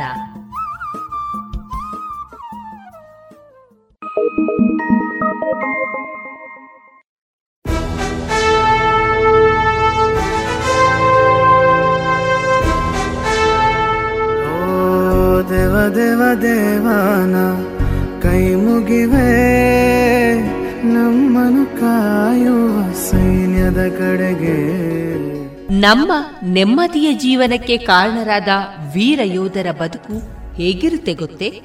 ಮಳೆ, ಚಳಿ, ಬಿಸಿಲೆನ್ನದೆ ಗಡಿ ಕಾಯುವ ಸೈನಿಕರ ನಿತ್ಯದ ಸವಾಲುಗಳೇನು ತಿಳಿದಿದೆಯಾ? ನಮ್ಮೂರಲ್ಲೇ, ಅಂದರೆ ಪುತ್ತೂರಿನವರೇ ಆದಂತಹ ಸೈನಿಕರ ಜೀವನಗಾಥೆಗಳನ್ನ ರೇಡಿಯೋ ಪಾಂಚಜನ್ಯದಲ್ಲಿ ಆಲಿಸುವ ಸುವರ್ಣ ಅವಕಾಶ. ದೇಶ ರಕ್ಷಣೆ, ನಮ್ಮ ಹೊಣೆ. ಪ್ರೇರಣಾದಾಯಕ ಸರಣಿ ಕಾರ್ಯಕ್ರಮ. ರಾತ್ರಿ ಹಗಲಿನ ಸನಸಾಟ ನಮ್ಮಯ ರಕ್ಷಣೆ ಹಠ. ಭಯವೇ ಮರೆತಿರುವ ಹೆಮ್ಮೆಯ ನಮ್ಮ ಸೈನಿಕ. ದೇಶ ರಕ್ಷಣೆ ನಮ್ಮ ಹೊಣೆ. ಹದಿನೇಳನೆಯ ಸರಣಿ ಕಾರ್ಯಕ್ರಮದಲ್ಲಿ ನಿವೃತ್ತ ಸೇನಾನಿ ಚಿದಾನಂದ ನರಿಮೊಗರು ಅವರೊಂದಿಗಿನ ಯೋಧ ವೃತ್ತಿಯ ಅನುಭವದ ಮಾತುಕತೆಯನ್ನ ಕೇಳೋಣ. ಇವರ ಮಾತುಕತೆಯ ಜೊತೆಗಿರುವವರು ಪ್ರಜ್ಞಾ ಒಡಿಲ್ನಾಳ. ಈ ಕಾರ್ಯಕ್ರಮದ ಸಂಯೋಜನೆ ಶ್ರೀಮತಿ ಶಂಕರಿ ಶರ್ಮಾ. ರೇಡಿಯೋ ಪಾಂಚಜನ್ಯದ ಪ್ರೀತಿಯ ಕೇಳುಗರಿಗೆ ಪ್ರೀತಿಯ ನಮನಗಳನ್ನ ಸಲ್ಲಿಸ್ತಾ ಎಲ್ರಿಗೂ ತಿಳಿದಿದೆ. ಯೋಧರು ಅಂದ್ರೆ ನಮ್ಮೆಲ್ಲರನ್ನ ಕೂಡ ಕಾಯ್ತಾ ಇರೋ ಅಂಥವ್ರು ಮಳೆ ಇರಲಿ ಬಿಸಿಲಿರಲಿ ಚಳಿ ಇರಲಿ, ಇದ್ಯಾವುದನ್ನ ಕೂಡ ಲೆಕ್ಕಿಸದೆ ನಮಗೋಸ್ಕರ ತಮ್ಮ ಪ್ರಾಣವನ್ನು ಮುಡಿಪಾಗಿಡೋರು. ಹಾಗೆ ಇವತ್ತು ನಮ್ಮ ಜೊತೆ ಕ್ಯಾಪ್ಟನ್ ಚಿದಾನಂದ ನಾಡಾಜಿ ಅವರಿದ್ದಾರೆ. ಸದ್ಯಕ್ಕೆ ನಿವೃತ್ತ ಸೇನಾಧಿಕಾರಿಗಳು, ಆದರೆ ಇವರು ಕೂಡ ಒಂದು ಸಮಯದಲ್ಲಿ ಅಸ್ಸಾಂ, ಅರುಣಾಚಲದ ದುರ್ಗಮ ಪ್ರದೇಶದಲ್ಲಿ ಸೇನಾ ಸೇವೆ, ಭಾರತ, ಪಾಕಿಸ್ತಾನದ ಗಡಿ ಪ್ರದೇಶವಾದ ರಾಜಸ್ಥಾನ ಹೀಗೆ ಹಲವೆಡೆ ಸೇನಾ ಸೇವೆಗಳನ್ನು ಸಲ್ಲಿಸಿದವರು. ಯೋಧರಾಗಿ ಪ್ರವೇಶವನ್ನ ಗಿಟ್ಟಿಸಿಕೊಂಡು ಬಳಿಕ ಸೇನಾಧಿಕಾರಿಯಾಗಿ ಸೇವೆಯನ್ನು ನಿರ್ವಹಿಸಿದವರು. ಬನ್ನಿ ಇವರನ್ನ ನಮ್ಮ ವಿಶೇಷ ಕಾರ್ಯಕ್ರಮಕ್ಕೆ ಸ್ವಾಗತಿಸೋಣ. ನಮಸ್ತೆ ಸರ್. ಥ್ಯಾಂಕ್ ಯು ಕಾರ್ಯಕ್ರಮಕ್ಕೆ ಆತ್ಮೀಯವಾದ ಸ್ವಾಗತ. ಥ್ಯಾಂಕ್ ಯು ಹೇಗಿದ್ದೀರಾ sir? I am all right ಚೆನ್ನಾಗಿದ್ದೀನಿ. ಆರಾಮಾಗಿದ್ದೀನಿ. ನಿವೃತ್ತ ಜೀವನ. ಮನೆಯಲ್ಲಿ ನಾನು ಮತ್ತು ನನ್ನ ಧರ್ಮಪತ್ನಿ ಇಬ್ಬರೇ ಇರೋದು. ನನಗೆ ಇಬ್ಬರು ಹೆಣ್ಮಕ್ಳು. ದೊಡ್ಡವರು ಮದುವೆಯಾಗಿ ಈಗ ಸದ್ಯಕ್ಕೆ ಯು ಎಸ್ ಎಲ್ಲಿದ್ದಾರೆ ಸಣ್ಣವರು ಅವರು ಮದುವೆಯಾಗಿ ಈಗ ಸದ್ಯಕ್ಕೆ ವಿನಾಯಕ ನಗರ ಅಂತೇಳಿ ಬ್ಯಾಂಗ್ಳೂರ್ನಲ್ಲಿದ್ದಾರೆ ಇಬ್ಬರು ಸಾಫ್ಟ್ವೇರ್ ಇಂಜಿನಿಯರ್ಸೇ. ಅವರ ಹಸ್ಬೆಂಡ್ಸ್ ಇಬ್ಬರು ಸಾಫ್ಟ್ವೇರ್ ಇಂಜಿನಿಯರ್ಸೇ. ಆದ ಕಾರಣ ಅವರವರ ಜಾಬ್ನಲ್ಲಿ ಅವರು ನಿರ್ತ ಅವರ ಜೀವನವನ್ನು ನಡೆಸ್ಕೊಂಡು ಬರ್ತಾ ಇದ್ದಾರೆ. ದೊಡ್ಡವಳು ಈಗ ಹನ್ನೆರಡು ವರ್ಷ ಆಯಿತು. ಅವರು ಗಂಡ ಮತ್ತು ಮಕ್ಕಳು ಅವರೆಲ್ಲ ಹೋಗಿ ಅವಳಿಗೆ ಒಂದು ಹೆಣ್ಣು ಒಂದು ಗಂಡು ಎರಡು ಮಕ್ಕಳು ದೊಡ್ಡ ಮಗಳ ಗಂಡ ಅವರು ಆ್ಯಪಲ್ ಕಂಪನಿಯಲ್ಲಿ ಸಾಫ್ಟ್ವೇರ್ ಇಂಜಿನಿಯರ್ ಆಗಿ ಲೀಡ್ ಇಂಜಿನಿಯರ್ ಆಗಿದ್ದಾರೆ. ಅವರು ಸದ್ಯಕ್ಕೆ ಆಸ್ಟಿನ್ ಟೌನ್ನಲ್ಲಿ ಇದ್ದಾರೆ ಅಂತ ಹೇಳಿದ್ರೆ ಟೆಕ್ಸಾಸ್ ಸ್ಟೇಟ್ ಅದು. ನಮ್ಮ ಯು ಎಸ್ ಎಲ್ಲಿ ಫಿಫ್ಟಿ ಸ್ಟೇಟ್ಸ್ನಲ್ಲಿ ಒಂದದು. ಅದು ಮೆಕ್ಸಿಕೋದಿಂದ ಮೇಲೆ ಇರೋ ಗಣ ಸದರ್ನ್ ಸದರ್ನ್ ಪಾರ್ಟಲ್ಲಿ ಬರ್ತದೆ. ಸದ್ಯಕ್ಕೆ ಅವರು ನಮ್ಮನ್ನು ಕರೆದಿದ್ದಾರೆ ಹೋಗ್ಬೇಕು ಅಂತ ಇದ್ದೀವಿ ನಾವು. ಎವ್ರಿಥಿಂಗ್ ಇಸ್ ಸೆಟಲ್ಡ್ ಟಿಕೆಟ್ ಎಲ್ಲ ಬುಕ್ ಮಾಡಿದ್ದಾರೆ. ಅದಕ್ಕೆ ಮುಂಚೆನೂ ಹೋಗಿ ಬಂದಿದ್ದೇವೆ ನಾವು. ಲಾಸ್ಟ್ ಎರಡು ಸಾವಿರದ ಹದಿನೈದರಲ್ಲಿ ಜುಲೈ ತಿಂಗಳಲ್ಲಿ ಹೋದವರು ಅಕ್ಟೋಬರ್ವರೆಗೆ ಅಲ್ಲಿ ಇದ್ದು ಒಂದು ತ್ರೀ ಆ್ಯಂಡ್ ಹಾಫ್ ಮಂತ್ಸ್ ಎಲ್ಲ ಊರು ಸುತ್ತಿ ಎಲ್ಲ ಇದನ್ನು ನೋಡಿ ವಿಸಿಟಿಂಗ್ ಎಲ್ಲ ಮಾಡಿ ಬಂದಿದ್ದೇವೆ. ಆದರೆ ಈಗ ಸದ್ಯಕ್ಕೆ ಅವರ ಜಾಗ ಚೇಂಜ್ ಆದ ಕಾರಣ ಅಲ್ಲಿಗೂ ಒಮ್ಮೆ ಬನ್ನಿ ಅಂತೇಳಿ ಅವರೆಲ್ಲ ಬುಕ್ ಮಾಡಿ ನಮಗೆ ಕರೆದಿದ್ದಾರೆ. ಎರಡು ವರ್ಷಕ್ಕೆ ಮುಂಚೆನೇ ಪ್ಲ್ಯಾನ್ ಮಾಡಿದರು. ಕಳೆದ ವರ್ಷ ಹೋಗಬೇಕು ಅಂತ ಇರೋ ಹೊತ್ತಿಗೆ ಕೊರೋನಾ ಅದು ಅಂತೇಳಿ ಎರಡು ಸಲ ಕ್ಯಾನ್ಸಲ್ ಆಯಿತು. ದೇವರ ದಯಿಂದ ಎಲ್ಲ ಸರಿಯಾಗಿ ನಡೆದ್ರೆ ನೆಕ್ಸ್ಟ್ ಮಂತ್ ಮುಂದುವರಿಸ್ತಿದ್ದೀವಿ ನಾವು. ಹೌದು. ಒಟ್ಟಿನಲ್ಲಿ ಹಾಗಾದ್ರೆ ಒಂದು ಒಳ್ಳೆ ಜೀವನ ಈಗ ನಡೆಸ್ತಾ ಇದ್ದೀರಾ? ರಿಟೈರ್ಡ್ ಲೈಫ್ನಲ್ಲಿ ಕಂಟೆಂಟೆಡ್ ಅಂತ ಹೇಳಿದ್ರೆ ನಾನು ಇದ್ದದ್ರಲ್ಲಿ ತೃಪ್ತಿಪಟ್ಟು ನಡೆಯುವಂಥ ಮನುಷ್ಯ. ಆ ರೀತಿಯನ್ನು ನಾನು ಜೀವನದಲ್ಲಿ ಅಷ್ಟೇ ನಾನು ಸರ್ವಿಸ್ನಲ್ಲಿ ಇರುವಾಗಲೂ ಅದೇ ರೀತಿ ಯಾವ ರೀತಿ ಅಂದ್ರೆ ಕೊಂದು ಕಲಿತು ಹೇಳಿದ್ರೆ ಮಕ್ಕಳನ್ನು ಸಾಕಿದ್ದೀನಿ. ಅದೇ ರೀತಿ ನನ್ನ ಜೀವನವನ್ನು ನಡ್ಕೊಂಡು ಬರ್ತಾ ಇದ್ದೀನಿ. ಅಂತ ಹೇಳಿದ್ರೆ ನಂದು ಹುಟ್ಟೂರು ಇದೇ ಪುತ್ತೂರು ತಾಲೂಕಿನ ಮುಂಡೂರು ಗ್ರಾಮ ನಾಡಾಜಿ ತರವಾಡ ಮನೆಯಲ್ಲಿ ನಾನು ಹುಟ್ಟಿದ್ದು ಆಗಸ್ಟ್ ಏಳು ಸಾವಿರದ ಒಂಬೈನೂರ ನಲವತ್ತೇಳು. ಒಂದು ಸ್ವಾತಂತ್ರ್ಯ ಸಿಕ್ಕಿದ ವರ್ಷ. ಕಾನ್ಸಿಡೆಂಟ್ಸ್ ಅಂತ ಹೇಳಿದ್ರೆ ಜಸ್ಟ್ ಒಂದು ಎಂಟು ದಿನ ಎಂಟು ದಿನದ ಮಗು ನಾನು ಸ್ವಾತಂತ್ರ್ಯ ಸಿಗೋ ಹೊತ್ತಿಗೆ ಸ್ವಾತಂತ್ರ್ಯಕ್ಕೂ ನನಗೊಂದು ನಂಟಿದೆ. ಕಾರಣ ಅಂತ ಹೇಳಿದ್ರೆ ಈಗ ಸ್ವಾತಂತ್ರ್ಯ ಅಮೃತ ಮಹೋತ್ಸವ ನಡೀತಾ ಉಂಟು. ಅಂತ ಹೇಳಿದ್ರೆ ಅದಕ್ಕೂ ನನಗೆ ಒಂದು ಅಂತ ಹೇಳಿದ್ರೆ ಎಂಟು ದಿನದ ವ್ಯತ್ಯಾಸ ಆದ ಕಾರಣ ಅವರಿಗೆ ಸ್ವಾತಂತ್ರ್ಯಕ್ಕೆ ಎಪ್ಪತ್ತೈದು ದಿನ ಆದರೆ ನನ್ನ ಜೀವನಕ್ಕೂ ಎಪ್ಪತ್ತೈದು ವರ್ಷ ಆಯಿತು. ಇಟ್ ಒಂದು ಕಾಯಿನ್ಸಿಡೆಂಟ್ ಅಂತ ಹೇಳಬೇಕು. ಅದು ಅಲ್ಲದೆ ಅದೇ ಸ್ವಾತಂತ್ರ್ಯ ಸಿಕ್ಕಿದ ವರ್ಷದಲ್ಲಿ ಹುಟ್ಟಿದ ನಾನು ಒಬ್ಬ ದೇಶ ಸೇವೆ ಮಾಡುವಂಥದ್ದಲ್ಲ ನನ್ನ ಕರ್ತವ್ಯ ನಿಮಿತ್ತವಾಗಿ ನಾನು ನನ್ನ ಪ್ರೌಢಶಾಲಾ ವಿದ್ಯಾಭ್ಯಾಸ ಮುಗಿದ ಕೂಡಲೇ ಹೇಗಾದರೂ ಮಾಡಿ ಯಾವುದೋ ಒಂದು ಜ ಒಳ್ಳೆ ಕೆಲಸಕ್ಕೆ ಸೇರಬೇಕಂತ ಹೇಳಿ ನನ್ನ ಹತ್ರ ಒಂದು ಮುತುವರ್ಜಿ ಇತ್ತು ಮುಂಚೆನೇ. ಸೇನೆಯಲ್ಲಿ ಸೇರಿ ಒಂದು ಕೆಲಸ ಮಾಡಬೇಕು ಅಂತ ಹೇಳಿ ಇದಕ್ಕೆ ಮುಖ್ಯವಾಗಿ ಕಾರಣ ಅಂತ ಹೇಳಿದರೆ ನನ್ನ ಸೋದರ ಮಾವ ಅವರು ನನ್ನ ತಾಯಿಯ ಅಣ್ಣ. ಅವರು ಸಾವಿರದ ಒಂಬೈನೂರ ನಲವತ್ತೈದರಲ್ಲಿ ಮ ಎರಡನೇ ಮಹಾಯುದ್ಧದ ಟೈಮಲ್ಲಿ ಸೇನೆಯಲ್ಲಿ ಸೇರಿದವರು. ಅವರು ಊರಿಗೆ ಬರೋ ಹೊತ್ತಿಗೆಲ್ಲ ನೋಡಿಕೊಂಡು ಅವರನ್ನು ನೋಡುವಾಗ ನಾನು ಹೈಸ್ಕೂಲ್ಗೆಲ್ಲ ಹೋಗ್ತಿರುವಾಗ ಅವರ ಗತ್ತು ಅವರ ಸಿಗೋ ಮರ್ಯಾದೆ ಅವರನ್ನು ಕುಟುಂಬದವರು ನೋಡೋ ರೀತಿ ಪದ್ಧತಿಯನ್ನು ನೋಡುವಾಗ ನನಗೆ ಈ ಸೇವೆನೇ ಮಾಡಬಾರ್ದು ಎಂಬ ಒಂದು ಆಸೆ. ಅದೇ ರೀತಿ ಹೈಸ್ಕೂಲ್ ವಿದ್ಯಾಭ್ಯಾಸ ಪ್ರೌಢಶಾಲೆಯಲ್ಲಿ ಇರುವಾಗಲೇ ಹೇಗಾದರೂ ಮಾಡಿ ಒಂದು ವಿದ್ಯಾಭ್ಯಾಸ ಒಂದು ಒಂದು ಮಟ್ಟಿಗೆ ಮುಗಿಸಿ ಸೇನೆಗೆ ಸೇರಬೇಕು ಅಂತ ಹೇಳಿದ ಆಸೆ ಇತ್ತು. ಅದೇ ರೀತಿ ಸಾವಿರದ ಒಂಬೈನೂರ ಅರವತ್ತ್ನಾಲ್ಕರಲ್ಲಿ ಒಮ್ಮೆ ಈ ನೇವಿಗೆ ಅದು ಬಾಯ್ಸ್ ಅಂತೇಳಿ ಅದು ಅದಕ್ಕೆ ಸೆಲೆಕ್ಟಿಗೆ ಬಂದಿದ್ದರು ಇದೇ ಬ ನಮ್ಮ ಮುಂಚಿನ ಓಲ್ಡ್ ಬಸ್ ಸ್ಟ್ಯಾಂಡ್ ಹತ್ತಿರ ಕ್ಯಾಂಪ್ ಮಾಡಿ ಅದಕ್ಕೆ ನಾನು ಹೋಗಿದ್ದೆ. ಆಗಾಗ ನನ್ನ ಕ್ಲಾಸ್ಮೇಟ್ ಒಬ್ಬ ದಿನೇಶ್ ರೈ ಅಂತೇಳಿ ಅವ ಬಾಯ್ಸ್ಗೆ ಸೆಲೆಕ್ಟ್ ಆದ. ನಾನು ಎಲ್ಲ ಫೈನಲ್ ಸೆಲೆಕ್ಟ್ ಆಗಿ ಏನೋ ಒಂದು ಬ್ಲಡ್ ಅಂತ ಹೇಳಿದ್ರೆ ಒಂದು ಹೆದರಿಕೆ ಟೈಪ್ನಲ್ಲಿ ಸ್ವಲ್ಪ ಪಲ್ಸ್ ಬೀಟಿಂಗ್ ಇದ್ದ ಕಾರಣ you are all right but only for the time being ನಾವು ನೀವು ಸೆಲೆಕ್ಟ್ ಮಾಡ್ಲಿಕ್ಕೆ ಆಗೋದು ಅಂತ ಹೇಳಿದರು. ವಾಸ್ ಸ್ಟಿಲ್ ಇನ್ ಹೈಸ್ಕೂಲ್ ಆಗಲೇ ನೋಡಿದೆ ಪರವಾಗಿಲ್ಲ ವಿದ್ಯಾಭ್ಯಾಸ ಮುಗಿದ ನಂತರ ನೋಡುವ ಸರ್ವಿಸ್ ಹೋಗಬೇಕು ಒಂದು ಹುಮ್ಮಸ್ಸು ಅಂತ ಇತ್ತು.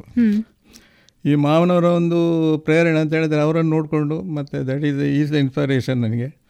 ಆದ ಕಾರಣ ನಾನು ಹೈಸ್ಕೂಲ್ ವಿದ್ಯಾಭ್ಯಾಸ ಮುದ್ದ ಕೂಡಲೇ ಆ ಟೈಮಲ್ಲಿ ಇದು ಹೇಗೆ ಅಂತ ಹೇಳಿದರೆ ಒಬ್ಬರಿಗೆ ಒಂದು ಎಜುಕೇಷನ್ ಒಂದು ಮೆಟ್ರಿಕ್ಕಿಂದ ಮೇಲೆ ಇದ್ದರೆ ಎಂ ಇ ಆರ್ ಅಂತ ಹೇಳ್ತಿರು ಮೆಟ್ರಿಕ್ ಇಂಟಿಗ್ರೇಟರ್ ಅಂತ ಹೇಳಿ. ಮತ್ತೊಂದು ಮೆಟ್ರಿಕ್ ಕೆಳಗಿನ ರೇಟ್ ಅಂದರೆ ಅವರಿಗೆ ಯಾವ ಟ್ರೇಡು ಬೇಕಿದ್ದು ಕೊಡ್ತಾರೆ. ಟೆಕ್ನಿಕಲ್ ಗ್ರೇಡ್ ಎಲ್ಲ ಸಿಗಬೇಕಾದ್ರೆ ಎಂ ಇ ಆರಿಂದ ಮೇಲೆ ಇರಬೇಕು. ಅದು ಆಫ್ಸರ್ ಯಾವ ಗ್ರೇಡ್ಗೂ ಹೋಗ್ಬೋದು ಅವರಿಗೆ. ಆಗ ಮಿನಿಮಮ್ ಕ್ವಾಲಿಫಿಕೇಶನ್ ಅಂತ ಹೇಳಿದ್ರೆ ಎಂ ಇ ಆರ್ ಇರಬೇಕು ಮೆಟ್ರಿಕ್ ಎಂಟ್ರಿ ಮೇಲೆ ಇರಬೇಕು. ಇರಬೇಕು ಓಕೆ ಆದಾಗ ನನಗೆ ಯಾವ ಇದ್ರಿಗೂ ಹೋಗಲಿಕ್ಕೆ ತೊಂದರೆ ಆಗಲಿಲ್ಲ. ಫೈನಲಿ ಏನು ಮಾಡಿದೆ ಅಂತ ಹೇಳಿದರೆ ನಾನೇ ಒಂದು ಮೂತುವರೆ ಜೊತೆ ಕೊಡೋದು ಬ್ಯಾಂಗ್ಳೂರಿಗೆ ಹೋಗಿ ನೋಡು ಅಂತ ನೋಡಿದೆ. ಯಾಕಂದರೆ ಆಗ ಎಲ್ಲಿ ಆ ಹೊತ್ತಿಗೆ ಎಲ್ಲಿಯೂ ಎನ್ರೋಲ್ಮೆಂಟ್ ಪ್ರೋಸೆಸ್ ನಡೀತಾ ಇರಲಿಲ್ಲ. ಬ್ಯಾಂಗ್ಳೂರು ಬೇಸ್ ರಿಕ್ರೂಟ್ಮೆಂಟ್ ಆಫೀಸಿಗೆ ಹೋದೆ.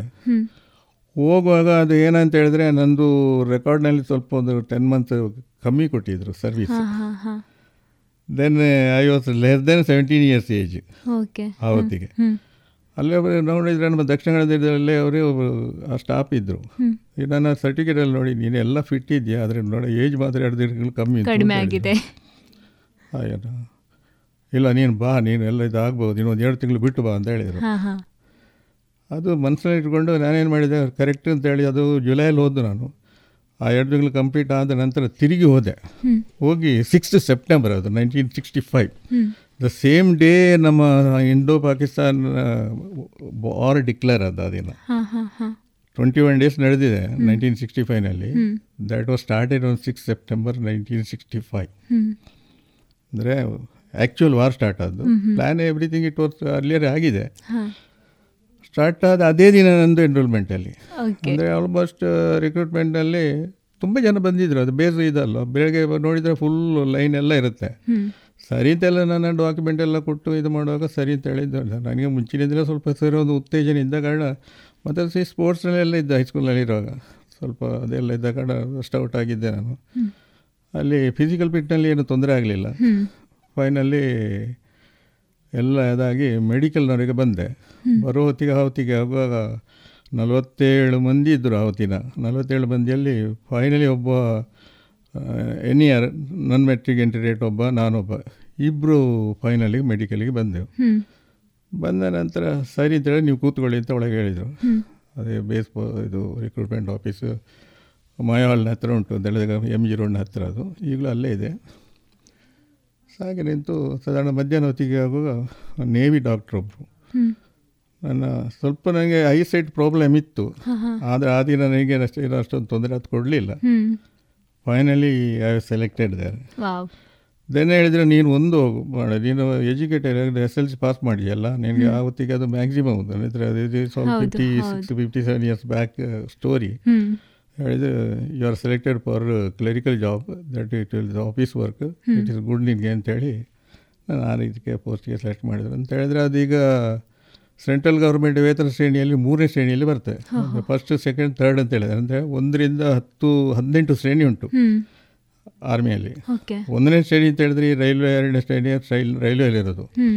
ಮತ್ತು ಇಲ್ಲಿ ಒಂದು ಎಸ್ ಡಿ ಸಿ ಅಂತೆಲ್ಲ ಹೇಳ್ತಾರಲ್ಲ ಅದು ಮೂರನೇ ಶ್ರೇಣಿಯಲ್ಲಿ ಬರ್ತದೆ ನಮ್ಮದು ಕೆಳಗಿಕಲು ಕೂಡ ಅದು ಆರ್ ಗ್ರೇಡಿಗೆ ಒಂದು ಮೂರನೇ ಶ್ರೇಣಿಯಲ್ಲಿ ಬಂದ ನಂತರ ಅದು ಅದರಲ್ಲಿ ಹೋಗಿ ಸರಿ ಅಂತೇಳೆಲ್ಲ ಹೇಳಿ ನನಗೆ ರಾದ್ರಿ ಸರ್ಟಿಫಿಕೇಟ್ ಕೊಟ್ಟರು ಕೊಟ್ಟ ಅಂದ್ರೆ ಮಧ್ಯಾಹ್ನ ಆ ದಿನದ ಒಂದಿನದ ನಾನು ರೇಷನ್ ಮನಿ ಕೊಟ್ಟರು ನನಗೆ ಕೈಯಲ್ಲಿ.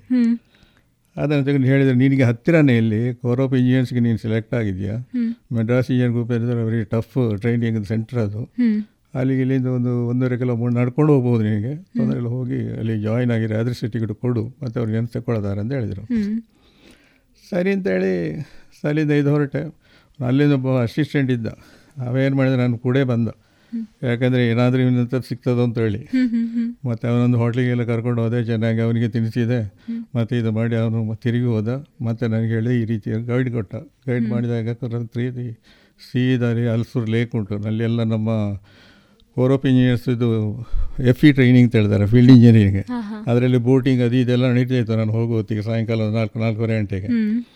ನೋಡಿ ಸರಿ ಅಂತೇಳಿ ಅಲ್ಲಿ ಗೇಟ್ನಲ್ಲಿ ಒಬ್ಬ ಅಂದರೆ ಮೆಡ್ರಾಸ್ ಗ್ರೂಪ್ನಲ್ಲಿ ಇನ್ನೊಂದು ಮೇಯ್ನ್ ರೀಸನ್ ಅಂತ ಹೇಳಿದ್ರೆ ಅಲ್ಲಿ ಎವ್ರಿ ಡಿಸ್ಟ್ರಿಕ್ ಇನ್ ತಮಿಳಲ್ಲಿ ಜಾಸ್ತಿಯಾಗಿ ಅದು ಎಲ್ಲ ಟ್ರೈನಿಂಗ್ ಅದು ಇದೆಲ್ಲ ತಮಿಳಲ್ಲೇ ಬರ್ತಾ ಒಳ್ಳೆ ಇಲ್ಲ ನನಗೆ ಆ ಹೊತ್ತಿಗೆ ಕನ್ನಡದ ಒಂದೊಂದು ಕನ್ನಡ ತಮಿಳ್ ಪಿಕ್ಚರ್ ನೋಡ್ತಾ ಇದ್ದೆ ಎಂ ಜಿ ಆರ್ ಅದು ಇದು ಅಂತೇಳಿ ಬಹಳ ಇಂಟ್ರೆಸ್ಟ್ ನಾನು ಇದು ಕ್ಲಾತ್ ಬಂಕ್ ಮಾಡಿ ಬಂದು ಅರುಣಾದಲ್ಲಿ ಪಿಕ್ಚರ್ ನೋಡ್ತಾ ಇದ್ದೆ. ಆ ಕಾರಣ ಏನಾಯ್ತು ಅಂತ ಹೇಳಿದ್ರೆ ಅದೇ ರೀತಿ ಅಲ್ಲಿ ಹೋಗಿ ಪರ ಗೇಟ್ನಲ್ಲಿ ರಾಜ ಸರ್ಟಿಫಿಕೇಟ್ ಕಳಿದುಂಡ್ರಪ್ಪಯ್ಯ ಅಂತ ಹೇಳಿದ. ಕಳಿದುಂಡ್ರ ಅಂತ ಹೇಳಿದ್ರೆ ನಮ್ಮ ಇದು ಅಂತ ಹೇಳ್ತಾರಲ್ಲ ರಾಗಿ ಮುದ್ದೆ ತಿನ್ನೋರು ಅಂತ ಹೇಳಿ ನಾವು ರಾಗಿ ಮುದ್ದೆ ತಿನ್ನೋರಲ್ಲ. ನಾರ್ಮಲಿ ಕನ್ನಡದವ್ರನ್ನ ಏನು ಹೇಳ್ತಾರೆ ಘಟ್ಟದಲ್ಲಿ ಇದ್ದವರೆಲ್ಲ ರಾಗಿ ಮುದ್ದೆ ತಿಂತಾರಲ್ಲ. ನಾನೇನ ಕಳಿದುಂಡ್ರಪ್ಪಯ್ಯನ ಅಂತ ಹೇಳಿದ. ಅಂದ್ರೆ ಏನಂತ ಅರ್ಥ ಆಗಲಿಲ್ಲ ನನಗೆ. ಅಲ್ಲಿಂದ ಹೇಳಿದ ಡೈರೆಕ್ಟ್ ನೀನು ಹಾಗೆ ಹೋಗು. ಅಲ್ಲಿ ಬೆಟಾಲಿಯನ್ ಆಫೀಸ್ ಉಂಟು ಅಂತ ಹೇಳಿದ. ಅಲ್ಲಿಂದ ಒಂದು ಹಂಡ್ರೆಡ್ ಮೀಟರ್ ಹೋಗಿ ಲೆಫ್ಟಿಗೆ ಟರ್ನ್ ಆದಾಗ ಒಂದು ಭಾಷಾ ಭಾಷಾ ಅಂತ ಹೇಳಿದ್ರೆ ಅರ್ಧ ಆರ್ಕ ಟೈಪ್ನಲ್ಲಿ ಬರುತ್ತೆ. ಹಟನ್ ಟೈಪ್ ಅದರಲ್ಲಿ ಒಂದು ಆಫೀಸ್ ಇತ್ತು. ಅಲ್ಲಿ ಹೋದಾಗ ಒಂದು ಬಿ ಎಚ್ ಎಂ ಅಂತೇಳಿ. ಬಿ ಎಚ್ ಎಂ ಅಂತ ಹೇಳಿದರೆ ಬೆಟಾಲಿಯನ್ ಹೌಲ್ದಾರ್ ಮೇಜರ್ ಅಂತೇಳಿ. ಕ್ರಾಸ್ ಬೆಲ್ಟ್ ಆಗಿ ಆಫ್ ನಿಕ್ಕರ್ ಡ್ರೆಸ್ನಲ್ಲಿ ಟಿಪ್ ಟಾಪ್ ಫುಲ್ ಟೈಟ್ ಇಸಿ ಮಾಡಿ. ಅವನು ಅಷ್ಟೇ. ನನ್ನ ಹತ್ರ ತಮಿಳೇ ಕೇಳಿದ. ತಮಿಳ್ ನನಗೆ ಅರ್ಥ ಆಗಲಿಲ್ಲ. ಆದರೆ ಮತ್ತೆ ಅಲ್ಲಿ ಒಂದು ಕನ್ನಡದ ಹುಡುಗ ಇದ್ದಾರೆ ರಿಕ್ರೂಟ್ ಇದು ಇವನಿಗೆ ಕೊಂಡುಮೇ ಪುರಿಲ್ಲ ಅಂತ ಹೇಳಿದ. ಇವನಿಗೆ ಏನು ಗೊತ್ತಾಗೋದಿಲ್ಲ ಅಂತ ಹೇಳಿದ. ಅವನ ಸ್ವಲ್ಪ ಕನ್ನಡದಲ್ಲಿ ಏನು ಹೇಳಂತೇಳಿ ನೀನು ಇಲ್ಲಿಂದ ಬಂದದ ಹಾಗೆ ಅಂತ ಅವನು ಕನ್ನಡದಲ್ಲಿ ಹೇಳಿದ. ಆಯಿತು ಅಂತ ಹಾಗೆ ನಾನು ಸರ್ವೀಸನ್ನು ಅಲ್ಲಿ ಜಾಯ್ನ್ ಆದೆ. ಜಾಯ್ನ್ ಆದ ಅಂತ ಹೇಳಿದ್ರೆ ಅಲ್ಲೇ ಸ್ವಲ್ಪ ಒಂದು ಹತ್ತು ಹದಿನೈದು ದಿನ ಟ್ರೈನಿಂಗ್ ಸ್ಟಾರ್ಟ್ ಆಗಲಿಲ್ಲ. ಯಾಕಂದರೆ ಅದಕ್ಕೆ ಒಂದು ಫುಲ್ ಒಂದು ಅರುವತ್ತು ಮೆಂಬರ್ಸ್ ಬೇಕಾಗ್ತದೆ. ಒಂದು ಪೆಟ್ರೋಲ್ ಅಂತ ಹೇಳಿದರೆ. ಅದೇ ನೆಕ್ಸ್ಟ್ ಒಂದು ಮಿಡ್ ಆಫ್ ಸೆಪ್ಟೆಂಬರ್ ಆಗೋ ಆರನೇ ತಾರೀಕು ನಾನು ಎನ್ರೋಲ್ ಆದ್ದು ಸೆಪ್ಟೆಂಬರ್ ಆರು ಸಾವಿರದ ಒಂಬೈನೂರ ಅರವತ್ತೈದು ಮತ್ತು ಟ್ರೈನಿಂಗ್ ಸ್ಟಾರ್ಟ್ ಆಯಿತು. ಅಂದರೆ ಸಿಕ್ಸ್ ಮಂತ್ಸ್ ಟ್ರೈನಿಂಗ್ ಅದು. ಸಿಕ್ಸ್ ಮಂತ್ನಲ್ಲಿ ಮೂರು ಟ್ರೈನಿಂಗ್ ಒಂದು ಡ್ರಿಲ್ ಒಂದು ಪಿ ಟಿ ಒಂದು ಡಬ್ಲ್ಯೂ ಟಿ ಅಂತೇಳಿ ಡ್ರಿಲ್ ಅಂತ ಹೇಳಿದ್ರೆ ನಮ್ಮ ಹಾವ ನಾವು ಯಾವ ರೀತಿ ನಡೀತೇವೆ ನಮ್ಮ ಇದೇನುಂಟು ಯಾವುದು ಡ್ರಿಲ್ ಗೊತ್ತಿದೆ ಎಲ್ಲ ಇದು. ಎನ್ ಸಿ ಜಿಯಲ್ಲಿ ಬರುತ್ತೆ ಅದೇ ರೀತಿ. ದೆನ್ ಕಮ್ಸ್ ಫಿಸಿಕಲ್ ಟ್ರೈನಿಂಗ್ ಅದು ಟಫ್ ಗೋಡ ಜಂಪ್ ಅದು ಇದೆಲ್ಲ ಹಗ್ಗ ಇರೋದು ಎಲ್ಲ ಇದು ಉಂಟು ಅದರಲ್ಲಿ. ಬಂದೂಕ್ ಹಿಡಿಯೋದೆಲ್ಲ ಇರುತ್ತೆ ಬಂದ್ ಡಬ್ಲ್ಯೂ ಟಿ ಅಂತ ಹೇಳಿದ್ರೆ ವೆಪನ್ ಟ್ರೈನಿಂಗ್ ವೆಪನ್ ಟ್ರೈನಿಂಗ್ ಅಂತ ಹೇಳಿದ್ರೆ ಮೂರು ಟೈಪ್ನಲ್ಲಿ ಇದಾಗ್ತದೆ. ಒಂದು sten gun. Officer staffs and ಆಫೀಸರ್ಸ್ಗೆಲ್ಲ ಏನಂತ ಹೇಳಿದ್ರೆ sten gun. You may be ಈಗ ಸ್ಟಾರ್ಟರ್ ಇದಾಗ್ತದೆ ನೋಡಿ ಅದು. ಅದರಲ್ಲಿ ಟ್ವೆಂಟಿ ಟೂ ಬುಲೆಟ್ಸ್ ಬರುತ್ತೆ ಆ ಸ್ಟೆನ್ ಗನ್ ಟ್ರೈನಿಂಗ್ ಫೈರಿಂಗ್ ಇರುತ್ತೆ. ದೆನ್ ರೈಫಲ್ ಫೈರಿಂಗ್ ಇರುತ್ತೆ. ದೆನ್ ಮೆಷಿನ್ ಗನ್ನಲ್ಲಿ ಎಲ್ ಎಂ ಜಿ ಅಂತ ಹೇಳಿ ಲೈಟ್ ಮೆಷಿನ್ ಗನ್ ಅಂತ ಹೇಳಿದ್ರೆ ಅದರ ಫೈರಿಂಗ್ ಇರುತ್ತೆ. ಈ ಮೂರನ್ನು ಡಬ್ಲ್ಯೂ ಟಿಯಲ್ಲಿ ನಮಗೆ ಕಲಿಸಿಕೊಡ್ತಾರೆ ಆ ಮೂರು ಇದೆ ಅಂತ ಹೇಳಿದ್ರೆ ಡಬ್ಲ್ಯೂ ಟಿಯಲ್ಲಿ ಇನ್ನೊಂದು ಉಂಟು. ಈಗ ನೀವು ನೋಡಿದಾಗ ಎಕ್ಸಸೈಸ್ ಇದ್ರೆ ಏನಾದರೂ ನೋಡ್ಬೋದು ಪಿಕ್ಚರ್ ನೋಡ್ಬೋದು ಅಂತ ಹೇಳಿದ್ರೆ ಮೇಲೆ ಬಾರ್ಬಿಡ್ ವೈರ್ ಇದಿರುತ್ತೆ ಒಳಗಿಂದ ಇರುತ್ತೆ ಮೇಜರ್ ಫೈರ್ ನಡೀತಾ ಇರುತ್ತೆ. ತಲೆ ಹತ್ರ ಗೊತ್ತಿಲ್ಲ. ತಲೆ ಹತ್ರ ನಮ್ಮ ತಲೆನೇ ಓದಿತ್ತು. ದೀಸ್ ಆಲ್ ಟಫ್ ಟ್ರೈನಿಂಗ್ ಇರುತ್ತೆ. ಅದೇನು six month it is not common ಇದು ಆಲ್ ಇಂಡಿಯನ್ ಆರ್ಮಿ ಸೋಲ್ಜರ್ಸ್ ಇರಲಿ ಎಲ್ಲರ ಇದೆ ಎಲ್ರಿಗೂ ಅವರಿಗೊಂದು six month training is a very tough training ಅದರಲ್ಲಿ ಓಡಿ ಹೋಗೋರು ಇದ್ದಾರೆ. ಭಯಪಟ್ಟು. ಭಯಪಟ್ಟು ಇಲ್ಲ.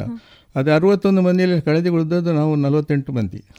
ಒಂದು ಡೆತ್ ಆಗೋಯ್ತು ನಮ್ಮದ್ರಲ್ಲಿ. ಶಶಿಧರ ಕೇಳದ ಟಫ್ ಟ್ರೈನಿಂಗ್ ಅದಂತರ ಅವನಿಗೆ ಸ್ವಲ್ಪ ಇದು ಜ್ವರ ಬಂದಿದೆ ಮಂಜಕಾಮಲ್ ಅಂತ ಹೇಳ್ತಾರಲ್ಲ. ಅದಾಗೋಯ್ತು. ಆದ ಕಾರಣ ಡೆತ್ ಆಗೋಯ್ತು ನಮ್ಮ ಟ್ರೈನಿಂಗ್ ಹ್ಮ್.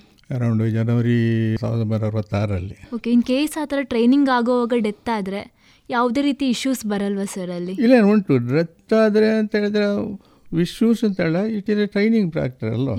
ಅಂತ ಹೇಳಿದ್ರೆ ಅದು ನ್ಯಾಚುರಲ್ ಡೆತ್ ಆದ ಕಾರಣ ಅದು ಏನು ಅವರಿಗೆ ತೊಂದರೆ ಬರಲಿಲ್ಲ. ಬಟ್ ಈ was with all government respect ಅವರ ಇದು ಅವರ ಅಂತ್ಯಕ್ರಿಯೆ ಎಲ್ಲ ಮಾಡಿ ಮನೆಗೆಲ್ಲ ತಿಳಿಸೋದೆಲ್ಲ ಇದು ಮಾಡಿದರೆ ಇದು ಆಗಿದೆ. ಫೈನಲಿ ಟ್ರೈನಿಂಗ್ ಇದ್ದ ನಂತರ ಏನಾಯಿತು ಅಂತ ಹೇಳಿದ್ರೆ ನಮಗೆ ಈ ಟೆಕ್ನಿಕಲ್ ಕೋರ್ಸ್ ಕ್ಲೈಕಲ್ ಅಂತ ಹೇಳಿದರೆ ಆಫೀಸ್ನಲ್ಲಿ ನಾವು ಯಾವ ರೀತಿಯಿಂದ ಫೋನ್ ಉಪಯೋಗ ಮಾಡಬೇಕು ಫೈಲಿಂಗ್ ಹೇಗೆ ಮಾಡಬೇಕು ಇದು ಒಬ್ಬರ ಕರೆಸ್ಪಾಂಡೆನ್ಸ್ ಯಾವ ರೀತಿ ನಡೀಬೇಕು ಇದೆಲ್ಲ ಒಂದು more than one year training ಇದೆ ಅದು. ಅದು ಸ್ಟಾರ್ಟ್ ಆಗಲಿ ಸ್ವಲ್ಪ ಲೇಟ್ ಆಗೋಯ್ತು. ಏನು ಮಾಡಿದರೆ ನಮ್ಮದು ಹಿಡಿದು F E training field engineer training ಇದ್ದಾರೆ ನಾವು ಕೋರ್ ಆಫ್ ಇಂಜಿನಿಯರ್ಸ್ ಅಲ್ಲ ನಾನು ಜಾಯ್ನ್ ಆದ್ದು. ಅದು ಆ್ಯಕ್ಚುಲಿ ಫೀಲ್ಡ್ ಸೋಲ್ಜರ್ಸ್ಗೆ ಮಾತ್ರ ಇರೋದು. ಒಫಿಷಿಯಲಿಗೆ ಅದು ಇಲ್ಲ. ನಮಗೆ ಏನು ಮಾಡಿದರೆ ಅದನ್ನು ಹಾಕಿಬಿಟ್ರು. ಒಂದು ಫುಲ್ ಪ್ಲೇಟ್ ನಿಮಗೆ ಸ್ಕೂಲ್ನಲ್ಲಿ ಈಗ ಇದಿಲ್ಲ ಟ್ರೈನಿಂಗ್ ಮಾಡಲಿಕ್ಕೆ ಅಲ್ಲಿ ವೇಕೆನ್ಸಿ ಈಗ ಸದ್ಯಕ್ಕೆ ವೇಕೆನ್ಸಿ ಇಲ್ಲ. ಅವ್ರದ್ದು ಬ್ಯಾಚ್ ಪಾಸ್ ಔಟ್ ಆದ ನಂತರ ನಿಮ್ಮನ್ನು ತೇರಿಸ್ತೇವೆ ಅಂತೇಳಿ ನಮಗೆ F E training ಕಳಿಸಿದರು. Tough train F E train ಅಂದರೆ ಮೇಜರ್ ಒಬ್ಬರು ಇದ್ದಿದ್ರು ಆ, ತಮಿಳ್ನವರು. ಇದು is a tough task master ಅವ್ರು ಸ ರ್ಯಾಂಕಿಂದ ಹೋದ ಜನ. ಅವ್ರು ಅಂತೇಳಿ ನಾವು ಎಫ್ ಇ ಟೈನಿ ಅಂತ ಹೇಳಿದ್ರೆ ಅಲ್ಲಿ ಡೆಟೋನೇಟರ್ಸ್ ಅದೆಲ್ಲ ನಮ್ಮ ಈ ಸ್ಟೋನ್ ಅದು ಇದನ್ನೆಲ್ಲ ಫೈರ್ ಮಾಡಿ ಇದು ಮಾಡ್ತೇವೆ ಹೌದು, ಬಾತ್ ಮಾಡ್ತೇವಲ್ಲ ಬಾತ್ ಮಾಡಲಿಕ್ಕೆ. ಡೆಟೋನೇಟರ್ ಅದಕ್ಕೆ ವೈರ್ ಕಟ್ಟಿ ಆ ಡೆಟೋನೇಟರ್ ಇಟ್ಟು ಅದಕ್ಕೆ ಬೆಂಕಿ ಕೊಡಬೇಕು. ಹೆದರಿಕೆ ಏನಾಗ್ತದೆ ಅಂದರೆ ಅದು ಬೆಂಕಿ ಕೊಟ್ಟಗಳೇ ಪಟ ಅಂತ ಅದು ಹೊಡೀತು ಮತ್ತು ಕೈಯೆಲ್ಲ ತುಂಡ ಜೋದಿತ್ತು ಇವು ಅದರಲ್ಲಿ ಆ ನೆಟ್ವರ್ಕ್ ವೈರ್ನಿಂದಲೇ ನಮಗೆ ಹೊಡೆದಿದ್ದಾರೆ. ಆ ರೀತಿ ಮಾಡ್ತಾರೆ. ಅಲ್ಲಿ ಎಲ್ಲ ಟ್ರೈನಿಂಗ್ ಮಾಡಿ ಒಂದು ಸಲ ಏನಾಯಿತು ಅಲ್ಲಿಗೆ ನಮಗೆ ಒಬ್ಬರು ಯಾರಾದರೂ ಫೀಲ್ಡ್ ಇಂಜಿನಿಯರಿಂಗಲ್ಲಿ ಸ್ಟೋರ್ ಅಂತ ಇರಬೇಕು ಅಂತ ಉಂಟು ಅವತ್ತಿಗೆ ಹ್ಮ್. ಬಾಕಿ ಪ್ಲೇಟೂನವರೆಲ್ಲೂ ಬೇರೆಕ್ಕೆ ಹೋಗ್ತಾರೆ. ಅವರವರ ಟ್ರೈನಿಂಗ್ ಟ್ರೈನಿಂಗಲ್ಲಿ ಇರ್ತಾರೆ. ಒಬ್ಬ ನಮಗೆ ಇದ್ದದನ್ನೆಲ್ಲ ನಾವು ಫೀಲ್ಡ್ ಇಂಜಿನಿಯರ್ಸ್ ಎಷ್ಟು ನಮ್ಮ ಸ್ಟೋರ್ ಉಂಟು ಅದನ್ನು ನಾವು ನೋಡ್ಕೊಳ್ಳಿಕ್ಕೆ ಅಲ್ಲೇ ನಿಲ್ಲಬೇಕು ಫೈನಲಿ ಅಂದರೆ ಒನ್ ಟೂ ತ್ರೀ ಅಂತ ಹೇಳಿದರೆ ನಮ್ಮ ಇಬ್ಬರು ಮಂಗಳೂರಿನವರು ಅವರು ನನ್ನಿಂದ ಸೀನಿಯರ್ ಮೂರನೇ ನಾನಿದ್ದೆ. ಆದಾಗ ನನ್ನನ್ನು ನನ್ನನ್ನೇನು ಮಾಡಿ ಸ್ಟೋರ್ ಮ್ಯಾನ್ ಅಂತ ಹಾಕಿದರು. ಸರಿ ಅಂತೇಳಿ ಅಲ್ಲಿ ಟ್ರೈನಿಂಗ್ ಮುಗಿಯೋರಿಗೆ ಸ್ಟೋರ್ ಮೇಲೆ ನಿಂತಾಗ ಒಂದು ದಿನ ರಾತ್ರಿ ಏನಾಯಿತು? ಪಾಪ ಇಡೀ- ನಾವು ಪ ಕಷ್ಟಪಟ್ಟು ನಮ್ಮ ಟಯರ್ಡ್ ಆಗಿ ಮಲಗಿದಾಗ ರಾತ್ರಿಗೆ ಒಬ್ಬ ಸೆಂಟಿ ಬಂದ ಸ್ವಲ್ಪ ಕುಡ್ಕೊಂಡಿದ್ದ. ಬಂದು ಒಂದು ಇನ್ಚಾರ್ಜ್ ಒಂದು ಎನ್ ಸಿ ಯು ಬಂದು ಯಾರದು ಡ್ಯೂಟಿ ಎಲ್ಲ ಇದು ಮಲ್ಕೊಂಡಿದ್ದಾರೆ ಅಂತೇಳಿ ಜೋರು ಮಾಡಿದ. ಜೋರು ಮಾಡಿದಂದರೆ ಒಂದು ಏಳೆಂಟು ಮಂದಿ ಸ್ಟೋರ್ ಕೀಪರ್ ಒಂದೊಂದು ಪ್ಲೇಟೂನಿಗೆ ಒಬ್ಬೊಬ್ಬರು ಸ್ಟೋರ್ ಕೀಪರ್ ಟ್ರೈನಿಂಗ್ ಎದುರು ಉಂಟು ಎಂಟು ಮಂದಿ ಮೇಲೆ ನಿಲ್ಸಿ ಬಿಸಿ ನಿಲ್ಲಿಸಿದ ನಿಲ್ಸಿದ ನಿಲ್ಲಿಸಿದ ಕೂಡಲೇ ಇವರು ಯಾಕೆ ಈಗ ಮಲ್ಕೊಂಡಿದ್ದಾರೆ? ಅವರು ಸೆಂಟ್ರಿ ಅಲ್ಲಲ್ಲಿ ನಿಲ್ಲಬೇಕಿತ್ತಲ್ಲ ಅದು. ಸರ್ ಡ್ಯೂಟಿಯಲ್ಲಿರೋರು ಇದ್ದಾರೆ. ನಾವು ಅದೇನು ಗೊತ್ತಿಲ್ಲ. ನೀವು ಕುಡಿದ ಮತ್ತಿಗೆ ನೀವು ಯಾಕೆ ನೀವು ಮಲಗಬಾರ್ದು ಅಂತೇಳಿ ನಿಲ್ಲಿಸಿದ ಅಲ್ಲಿ ಒಬ್ಬ ಸೆಂಟ್ರಿಯನ್ನು ಕರೆದು ಏನು ಮಾಡಿದ? ಅವರಿಗೆ ತಲೆ ಒಂದೊಂದು ಕೆನ್ನೆಗೆ ಹೊಡಿ ಅಂತ ಹೇಳಿದ. ಹಾ ಹಾ ಹಾ. ಸೆಂಟ್ರಿ ಹತ್ತ ಅವ ಏನು ಮಾಡಿದ? ಪಾಪ ನಾವು ಕೋ ಫ್ರೆಂಡ್ ಇದಲ್ಲ ಇದು ಟ್ರೈನ್ಸ್ ಅಲ್ಲ ಕೋ. ಟ್ರೈನ್ಸ್ ಇರುವಾಗ ನಾನು ಅವ ಹಿಡಿದು ಮತ್ತೊಬ್ಬನಿಗೆ ಹೊಡಿಲಿಕ್ಕೆ ಅಷ್ಟೊಂದು ಮರಲಿಲ್ಲ. ಅವ ಸಾಧಾರಣ ಒಂದು ಪೆಟ್ಟು ಸಾಧಾರಣ ಕೊಟ್ಟ. ಹಾಗಲ್ಲ ಅಂತ ಹೇಳಿದ. ಇನ್ನೂ ಸ್ವಲ್ಪ ಜೋರು ಹೊಡಿ ಅಂತ ಹೇಳಿದ. ಅವ ಮತ್ತೊಬ್ಬನ ಎರಡನೇವನಿಗೆ ಇನ್ನೂ ಸ್ವಲ್ಪ ಜೋರು ಹೊಡೆದ. ಅಷ್ಟಾಗೋ ಏನಾಯಿತು? ಆ ಜೋರು ಹೊಡೆದಾಗ ಅವನಿಗೆ ಹೇಳಿದೆ ನೀನು ಆಗಲ್ಲ ಹೊಡಿದ ಅವನು ಹಿಡಿದು ಈ ಸೆಂಟಿ ಬಂದ ಎನ್ ಸಿ ಮಾಡಿದ ಚೆಕ್ಕಿಂಗ್ ಬಂದ. ಅವನಿಗೆ ಒಂದು ಹಾ. ಒಂದು ಕೊಟ್ಟವಳಿಗೆ ಫುಲ್ ಅವನಿಗೆ ಇದ್ದ ತಲೆ ಸುತ್ತಿದಾಗೆ ಬಂತು. ಆವ ತಿರುಗಿ ಹೊಡೆದದ್ದು ಮೂರನೇವ ನಾನು ನಾನು. ನನಗೆ ಹೇಳ್ದೆ ಅವ ಎಷ್ಟು ಬಲ ಉಂಟು ಅಷ್ಟು ಹೊಡೆದು ಬಿಟ್ಟ ಕೆನ್ನೆಗೆ. ಹೊಡೆದಾಗ ನನ್ನ ತಲೆಯಿಂದ ಒಂದು ಮಿಂಚು ರಟ್ಟೋಗೋಯ್ತು. ಅದು ಹಾರಿ ಹೋಯ್ತು ನನ್ನ ಕಣ್ಣಿನಿಂದ. ನನಗೊಂದು ನಿಮಿಷ ನನಗೆ ಏನದು ಗೊತ್ತಾಗಲಿಲ್ಲ. ಯಾಕಂದರೆ ಫಸ್ಟ್ ಇಬ್ಬರಿಗೆ ಸಮ ಮಾಮೂಲಿ ಹೊಡೆದ. ಮೂರನೇ ಅವನ ಅವನಿಗೆ ಪೆಟ್ಟು ಬಿದ್ದಾಗ ನಾವು ನನಗೆ ಹೊಡೆದದ್ದು ಸ್ಟ್ರಾಂಗ್ ಇನ್ಸಿಡೆಂಟ್ ಇದರದ ಜಸ್ಟ್ ಇನ್ಸಿಡೆಂಟ್ಸ್ ನಾನು ಹೇಳೋದು. ಟ್ರೈನಿಂಗ್ ಈಗೆಲ್ಲ ನಡೀತಾ ಇರುತ್ತೆ. ಅಲ್ಲಿ ಫಿಸಿಕಲ್ ಇದಾಗಿ ಆನಂತರ ಏನಾಯಿತು? ಸದೆಲ್ಲ ಆಯಿತು. ನೆಕ್ಸ್ಟ್ ನಮಗೆ ಸ್ಕೂಲ್ ಸ್ಟಾರ್ಟ್ ಆಯಿತು. ಟ್ರೈನಿಂಗ್ ಎಲ್ಲ ಮಾಡಿದೆ. ಮಾಡುವಾಗ ಇದು sixty five to sixty seven first ಅಂತ ಹೇಳಿದ್ರು ಒಂದೊಂದೂವರೆ ವರ್ಷ ಅಂದಾಗ ಸಿಕ್ಸ್ಟಿ ಸೆವೆನ್ ಆಯಿತು ದೆನ್ ನಮ್ಮನ್ನು ಬೇರೆ ಬೇರೆ ಕಂಪ್ನಿಗೆ ಬೇರೆ ಬೇರೆ ರೆಜಿಮೆಂಟ್ಗೆಲ್ಲ ಪೋಸ್ಟಿಂಗ್ ಮಾಡ್ತಾರೆ. ಪೋಸ್ಟಿಂಗ್ ಮಾಡುವ ಹೊತ್ತಿಗೆ ನಾನು ಸದ್ಯಕ್ಕೆ ನನಗೆ ಪೋಸ್ಟಿಂಗ್ ಸ್ವಲ್ಪ ಪೆಂಡಿಂಗ್ ಇದ್ದ ಕಾರಣ ಅಲ್ಲೇ ಡಿಬಾ ಬಿಡಾನೆ ಅಂತೇಳಿ ನನ್ನ ಸ್ಟಾಫ್ಗೆ ಅಂತೇಳಿ ಪೋಸ್ಟ್ ಮಾಡಿದರು. ಒಂದು ಎರಡು ತಿಂಗಳಲ್ಲಿ ಟ್ರೈನಿಂಗ್ ಆಗೋ ನನಗೆ finally fifty four M C area ಅಂತೇಳಿ ಹೆಡ್ ಕ್ವಾರ್ಟರ್ ಫಿಫ್ಟಿ ಫೋರ್ ಅಂತ ರಂಗಪಾಡ ಅಂತ ಹೇಳಿದರೆ ಈಗ ಶಿಲಪಾತ ರಂಗಪಾಡ ಅಂದರೆ ಅಸ್ಸಾಮನಲ್ಲಿ ಉಂಟು. ರಂಗಿಯಾದಿಂದ ರಂಗಪಾಡ ಶಿಲಪಾತಾರ ಅಂತ ಹೇಳಿದ್ರೆ ಅದಕ್ಕೆ ಮೀಟರ್ ಗೇಜ್ ಅಲ್ಲಿ ಎಲ್ಲ.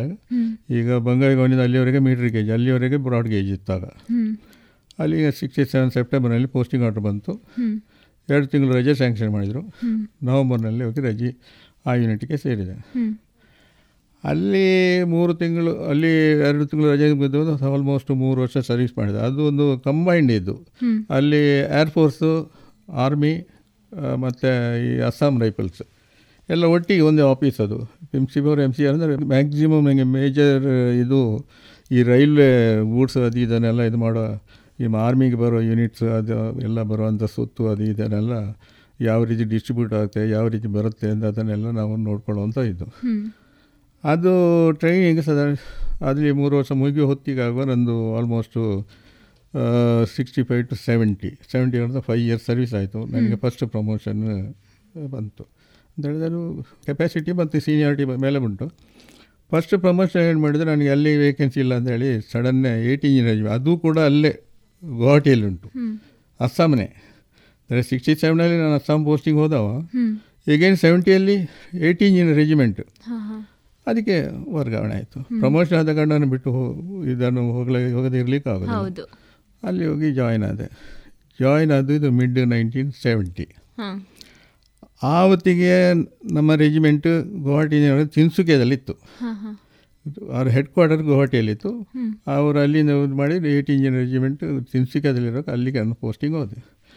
ಅಲ್ಲಿ ಏನಾಯಿತು ಅಂತ ಹೇಳಿದ್ರೆ ನಾವು ನಮ್ಮ ರೆಜಿಮೆಂಟ್ ಕಂಪ್ಲೀಟ್ ಮೂವ್ ಆಗೋ ಪ್ರೊಸೆಸ್ನಲ್ಲಿತ್ತು ಅಂತ ಹೇಳಿದ್ರೆ ಅದೊಂದು ನಾಲ್ಕೈದು ವರ್ಷ ಒಂದು ಸ್ಥಳದ ಇದ್ದರೆ ಫೀಲ್ಡ್ ಇಂಜಿನಿಯರ್ ಫೀಲ್ಡ್ ಏರಿಯಾದಲ್ಲಿರುವಂಥದ್ದು ದುರ್ಗಮ ಪ್ರದೇಶದಲ್ಲಿರುವಂಥ ಯೂನಿಟನ್ನು ಏನು ಮಾಡ್ತಾರೆ ಅಲ್ಲಿ ಮಾಮೂಲಿ ಪೀಸ್ ಏರಿಯಾಗೆ ತರ್ತಾರೆ. ಮಾಡ್ತಾರೆ. ಮಾಮೂಲಿ ಈಗ ನಮ್ಮ ನಾರ್ಮಲ್ ಪ್ಲೇಸಿಗೆ ನಾರ್ಮಲ್ ಪ್ಲೇಸ್ ಇದ್ದವನು ಹೆಂಗೆ ಫೀಲ್ಡ್ ಏರಿಯಾ ಕಳಿಸ್ತಾರೆ ಈ ರೀತಿ ವಯಸ್ಸು ವರ್ಷ ಅದು ಚೇಂಜ್ ಆಗೋ ಹೊತ್ತಿಗೆ ನಮ್ಮ ರೆಜಿಮೆಂಟಿಗೆ ಆರ್ಡರ್ ಬಂದ ಆಗ ಅಲ್ಲಿ ಆಪರೇಷನ್ ವರ್ಕ್ಸ್ ಎಲ್ಲ ಅಂತ ಇತ್ತು. ಇಂಟರ್ವ್ಯೂನಲ್ಲಿ ನನ್ನ ಇದೆಲ್ಲ ಬೇಟರ್ ನೋಡಿದ ಕೂಡಲೇ ಕಮಾಂಡಿಂಗ್ ಆಫೀಸರ್ ಮಾಡಿದ್ರು ಇವನ ಅವರ ರೆಜಿಮೆಂಟಲ್ ಹೆಡ್ ಕ್ವಾರ್ಟರ್ನಲ್ಲಿ ಇಟ್ಕೊಳ್ಳೋ ಅಂತ ಹೇಳಿದರು. ರೆಜಿಮೆಂಟ್ ಹೆಡ್ ಕ್ವಾರ್ಟರ್ನಲ್ಲಿ ಕೆಲಸ ಸರಾನಿದೆ ಆಪ್ರೇಷನ್ಸ್ ಕಂಪ್ಲೀಟ್ ಅಲ್ಲಿ ವರ್ಕ್ ಎಲ್ಲ ಪೆಂಡಿಂಗ್ ಇದೆ ಅದನ್ನು ಕಂಪ್ಲೀಟ್ ಮಾಡಿ ನನಗೆ ಒಂದು ಬಿ ಟೆಕ್ ಮೇಜರ್ ಇದ್ದರು ಅವರು B tech civil B B tech ಅವರು ಒಳ್ಳೆ ಕ್ಯಾಪೇಬಲ್ ಅವರು ನಾನು ಸೇರಿಕೊಂಡು ರಾತ್ರಿ ಹಗಲೆಲ್ಲ ಇದು ಮಾಡಿ ಅಲ್ಲಿರೋ ಆಪ್ರೇಷನ್ ವರ್ಕ್ ಅದು ಇದೆಲ್ಲ ಕಂಪ್ಲೀಟ್ ಮಾಡಿದೆ.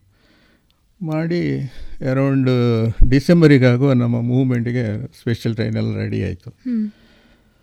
ನಾವೊಂದು ಫಸ್ಟ್ ಡಿಸೆಂಬರ್ ನೈನ್ಟೀನ್ ಸೆವೆಂಟಿ ನಾವು ಡಿಂಜನಿಂದ ಹೊರಟೆ. ಡಿಂಜನ್ ಜನ ತಿನ್ಸುಕೆ ಅಪ್ಪರ್ ಅಸ್ಸಾಂ ಅದು. ಹ್ಮ್ ಹ್ಮ್. ಅಲ್ಲಿದು ಒಂದು ಮೀಟರ್ ಗೇಜ್ ಟ್ರೈನಲ್ಲಿ ಹೊರಟು. ಬಂಗಾಯಿಗನವರೆಗೆ ಆಗ ಬಂಗಾಯಿಗನಲ್ಲ ಇಲ್ಲಿ ಈಚೆಗೆ ಬಂದು ನಾವು ಬಿಹಾರ್ನಲ್ಲಿ ಜಂಕ್ಷನ್ ಉಂಟು ಅಲ್ಲಿಯವರೆಗೆ ಬಂದು ಹ್ಮ್ ರೇಂಜಲ್ಲಿ ಗೇಜಲ್ಲಿ ಬಂದೆವು ಆ ನಂತರ ತಿರುಗಿ ಡೆಹ್ರಾಡೂನಿಗೆ ನಮಗೆ ಟ್ರಾನ್ಸ್ಫರ್ ಕ್ಲೈಮೆಂಟ್ ಅವನು ಅಂತೇಳಿ ಹೇಳಿ ಅಲ್ಲಿದ್ದ ಯೂನಿಟ್ ಅಲ್ಲಿಗೆ ಹೋಗಲಿಕ್ಕೆ ನಮ್ಮ ಯೂನಿಟ್ ಅವರು ಅಡ್ವಾನ್ಸ್ ಪಾರ್ಟಿ ಮುಂಚೆ ಬಂದಿದ್ದರು ನಾವಿಲ್ಲಿ ಫುಲ್ ರೇಂಜ್ಮೆಂಟ್ ಏನಾಯಿತು ನಮ್ಮ ಆಫೀಸು ಕಂಪ್ಲೀಟ್ ಒಂದು ವ್ಯಾಗನಲ್ಲಿ ಫುಲ್ ಮಾಡಿದರು ಅಲ್ಲೊಂದು ದೊಡ್ಡ ಇದು ಅಲ್ಮೇರ ಇತ್ತು ಅಲ್ಮೇರ ಅಂತ ಹೇಳಿದ್ರೆ ಅದು ಸ್ಟೀಲ್ ಅಲ್ಮೇರ ಅದು ಹೆವಿ ಇದು ಬಾರದು ಅದೇನೇನು ಮಾಡಿದ್ರು ಎಲ್ಲ ತೇರಿ ಒಂದು ಇದು ಮೀಟರ್ ಕೆ ಜಿ ಟ್ರೈನ್ನ ಒಂದು ಕಂಪಾರ್ಟ್ಮೆಂಟ್ ಸೈಡ್ನಲ್ಲಿ ಇಟ್ಟರು ಅದು ಈ ಟ್ರೈನ್ ಹೋಗೋ ಹೊತ್ತಿಗೆ ಆ ಭಾರಕ್ಕೆ ಟ್ರೈನ್ ಚಕ ಚಕ ಚಕ ಚಕ ಅಂತ ಹೇಳ್ತಾ ಒಂದು ಸೈಡಿಗೆ ಮಾ ವಾಲಿಕೊಂಡು ಹೋಗ್ತಾ ಇತ್ತು. ಫೈನಲಿ ಅಂತ ಹೇಳಿ ನೈನ್ ಡೇಸ್ ಜರ್ನಿ ಮಾಡಿ ಅಲ್ಲಿಂದ ನಾವು ಕ್ಲೆಮೆಂಟ್ ಅವ್ನು ಡ್ಯಾರಾಡೂನು ಹೆಡ್ ಅದು ರೈಲ್ವೆ ಹೆಡ್ ಅಲ್ಲಿ ಇದು ಮಾಡಿ ಬಂದು ನಮ್ಮ ರೆಜಿಮೆಂಟ್ ಕ್ಲೆಮೆಂಟ್ ಟೌನಲ್ಲಿತ್ತು ಆ ರೀತಿ ಓಪನ್ ಪ್ಲೇಸ್ ಹಾಗಂದರೆ ಅಲ್ಲಿಂದ ವಿಕೆಟ್ ಮಾಡೋ ಕ್ವಾರ್ಟರ್ಸು ಅದು ಇದೆಲ್ಲ ನಾವು ಆಕ್ಯುಪೈ ಮಾಡಿ, ನಾವು ಆಫೀಸ್ ಎಲ್ಲ ಅದು ಎಸ್ಟಾಬ್ಲಿಷ್ಮೆಂಟ್ ಮಾಡಿ. ಅಂತ ಹೇಳಿದ್ರೆ ನಾನು ಸ್ವಲ್ಪ ಸೂಟೇಬಲ್ ಕ್ವಾಲಿಫಿಕೇಷನ್ ಒಳಗೆ ಇದ್ದ ಕಾರಣ ಏನು ಮಾಡಿದೆ ಅಂತ ಹೇಳಿದ್ರೆ ನನ್ನನ್ನು ಜಿ ಆಪ್ರೇಷನ್ ಅಂತೇಳಿ ಆಗಿದೆ ಆಪ್ರೇಷನ್ ಅಂತೇಳಿ ಎಲ್ಲ ಈ ಯುದ್ಧ ಸಂಬಂಧ ಮತ್ತು ಏನಾದರೂ ಎಕ್ಸಸೈಸ್ ಟ್ರೈನಿಂಗ್ ಈ ಯುದ್ಧದ ಇದರ ಬಗ್ಗೆ ನಾವು ಆಫೀಸ್ ಕೆಲಸ ಮಾಡಬೇಕಾದ್ರೆ ಸ್ವಲ್ಪ ಸ್ಮಾರ್ಟ್ ಯಾರಾದರೂ ಇರಬೇಕಾಗಂದರೆ ಆ ಬ್ರಾಂಚಲ್ಲಿ ಹಾಕಿದರು. ನಾವು ಸಿ ಒ ನಾನು ಅದರಲ್ಲಿ ಕೆಲಸ ಮಾಡ್ತಾಯಿದ್ದೆ ಆದ ಕಾರಣ ಏನಾಯಿತು? ನೈನ್ಟೀನ್ ಸೆವೆಂಟಿ ಡಿಸೆಂಬರ್ ಸೆವೆಂಟಿಯಲ್ಲಿ ಎಲೆಕ್ಷನ್ ನಡೀತು ಇಲ್ಲಿ ಬಾಂಗ್ಲಾದೇಶದಲ್ಲಿ ಆಗಿನ ಪೂರ್ವ ಪಾಕಿಸ್ತಾನ ಮತ್ತು ಪಶ್ಚಿಮ ಈಗಿನ ಈಗಿನ ಪಾಕಿಸ್ತಾನ. ಇಲ್ಲಿ ಮುಜೀಬ್ ರೆಹಮಾನ್ ಇಲ್ಲಿ ಅಂತ ಹೇಳಿದ್ರೆ ಜುಲ್ಫಿಕಾರಿಯಲ್ಲಿ ಬುಟ್ಟೋ ಎಲೆಕ್ಷನ್ ಅಲ್ಲಿ ಇನ್ನಾದ್ರು ಅಲ್ಲಿ ಮುಜೀಬ್ ರೆಹಮಾನ್ ಇನ್ನಾದ್ರು. ಆದರೆ ಯಾಯಕಾನಿ ಜನರಲ್ ಯಾವ ಅಂದೆಲ್ಲ ಸರ್ವಾಧಿಕಾರಿ ಯಾರು ಮಿಲ್ತಿ ಅವ್ರು ಬಿಟ್ಟು ಕೊಡಲಿಲ್ಲ ಅವೇನು ಮಾಡಿದ ಇಬ್ಬರಿಗೂ ಅಧಿಕಾರ ಹಸ್ತಾಂತರ ಮಾಡಲಿಲ್ಲ.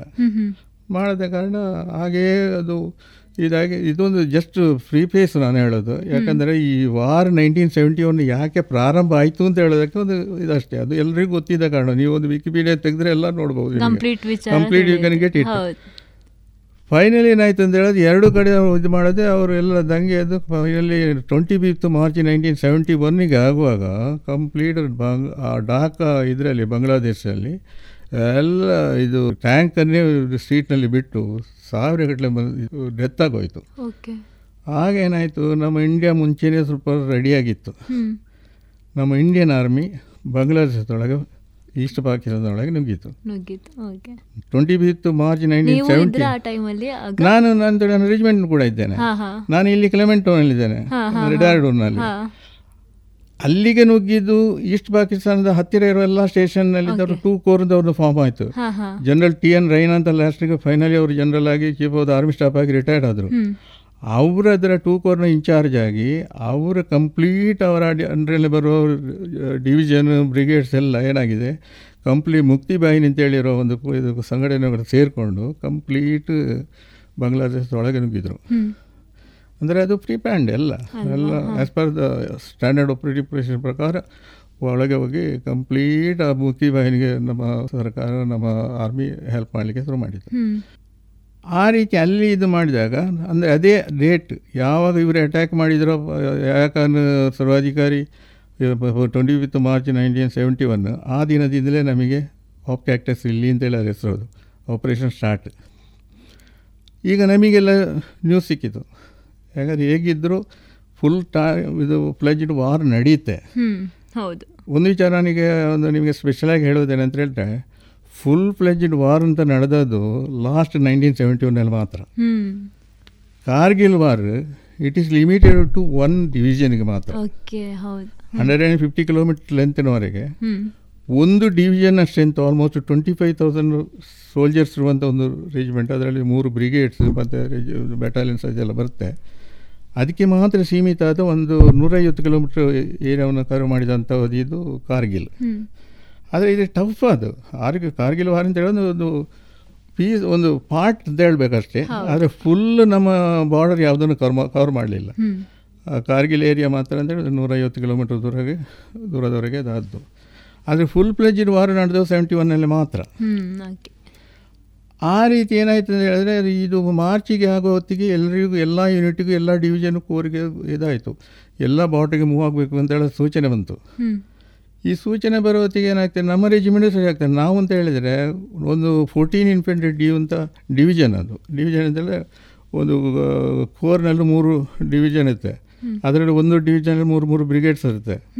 ಅದೇ ರೀತಿ ಅದರ ಸ್ಟ್ರೆಂತ್ ಪ್ರಕಾರ ಒಂದು ಡಿವಿಷನ್ ಸಾಧಾರಣ ಆಲ್ಮೋಸ್ಟ್ ಒಂದು ಇಪ್ಪತ್ತೈದು ಸಾವಿರ ಜನರ ಸ್ಟ್ರೆಂತ್ ಇದೆ ಅದರಲ್ಲಿ ಇಂಜಿನ್ ರೆಜಿಮೆಂಟ್ ಇರುತ್ತೆ ಸಿಗ್ನಲ್ಸ್ ರೆಜಿಮೆಂಟ್ ಇರುತ್ತೆ ಸಪೋರ್ಟಿಂಗ್ ಬೇರೆ ಆರ್ಮ್ಸ್ ಎಲ್ಲ ಇರ್ತಾರೆ.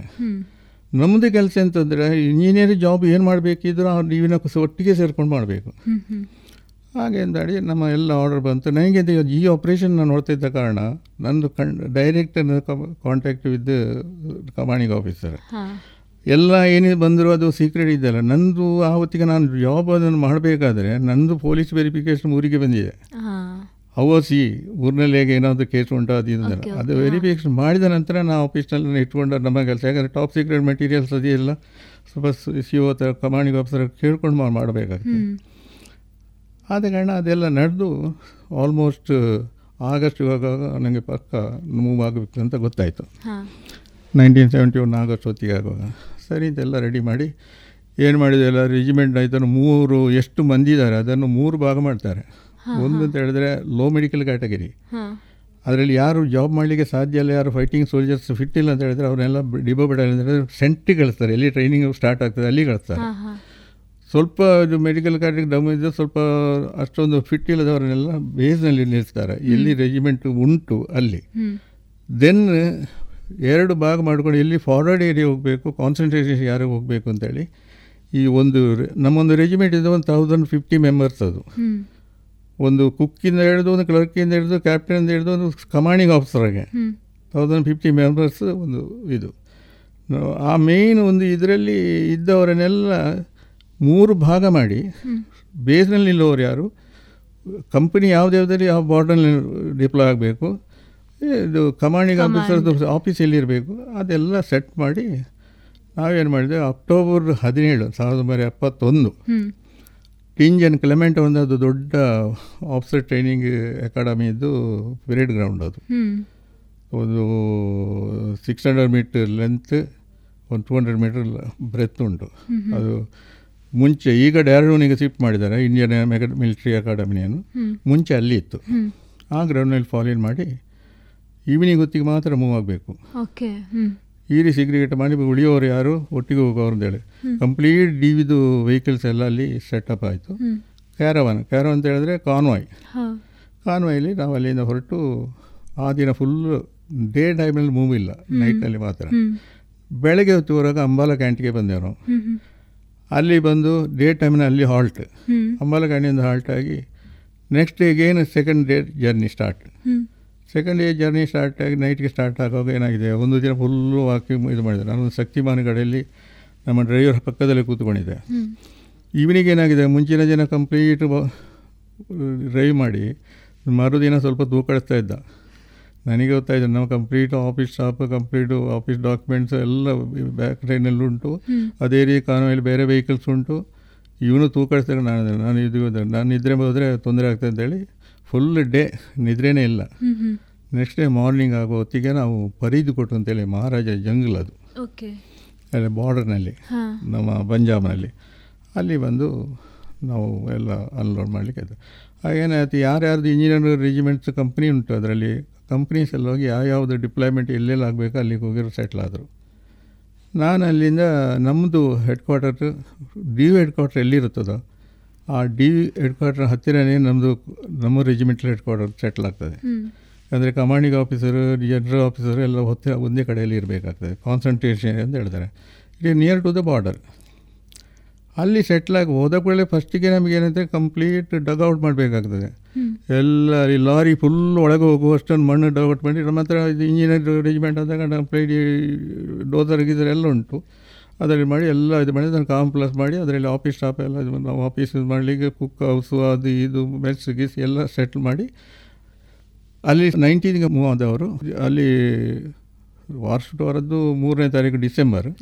Almost one and half November December one and half month ಅಲ್ಲೇ ಟ್ರೈನಿಂಗ್ಲಿದ್ದ ಆ ಹೊತ್ತಿಗೆ ಅಲ್ಲಿ ಪರಿದುಕೊಂಡು ಮಹಾರಾಜನೂ ನಮ್ಮ ಆಫೀಸರ್ ಮೇಸಿಗೆ ಬರೋದನ್ನು ನೋಡಿದ್ದೇವೆ. ಏನೇನು ಅಲ್ಲಿ ಸೀಕ್ರೆಟ್ ನಡೀತಾ ಇತ್ತು ಏನೇನು ಇಂಟೆಲಿಜೆಂಟ್ ಇದು ನಡೀತಾ ಇತ್ತು ಎಲ್ಲ ಅಂತೇಳಿ ಒಂದಿಬ್ಬರು ಇದು ಪಾಕಿಸ್ತಾನಿ ಸೋಲ್ಜರ್ಸ್ ಇಂಟೆಲಿಜೆಂಟ್ ಸ್ಪೈಸ್ ಕೆಲಸ ಮಾಡೋರನ್ನ ಇಟ್ಕೊಂಡು ಬಂದು ಡಿವಿಷನ್ ಹೆಡ್ ಕ್ವಾರ್ಟರ್ನಲ್ಲಿ ಇಂಟರ್ವ್ಯೂ ಮಾಡ್ತಾಯಿದ್ರು ನಮ್ಮ ಹತ್ತಿರ ಆಫೀಸ್ನಲ್ಲಿ ಅಂದರೆ ಅಲ್ಲಿ ಒಬ್ಬ ಸರ್ಜಾರ್ಜಿ ಇದ್ದರು ಅವರು ನಮ್ಮ ಅಜಿಟೆಂಟ್ ಒಬ್ಬರು ಕ್ಯಾಪ್ಟನ್ ಅವರ ಫ್ರೆಂಡ್ ಅವರು ಕೂಡ ಒಮ್ಮೆ ಹೋಗಿ ನಾವು ಕೂಡ ನೋಡ್ಕೊಂಡು ಅವರನ್ನ ಹಿಂದುಗಡೆ ಕೈ ಕಟ್ಟಿ ಅವರ ಏನು ಮಾತಾಡಲಿಕ್ಕೆ ಅದು ಹಿಂದಿ ಅವರು ಮಾತಾಡ್ತಾಯಿದ್ರು ಒಬ್ಬ ಏನು ಹೇಳಿದ ನನಗೊಂದು ಸಿಗರೇಟ್ ಕೊಡಿ ಅಂತ ಹೇಳಿದ.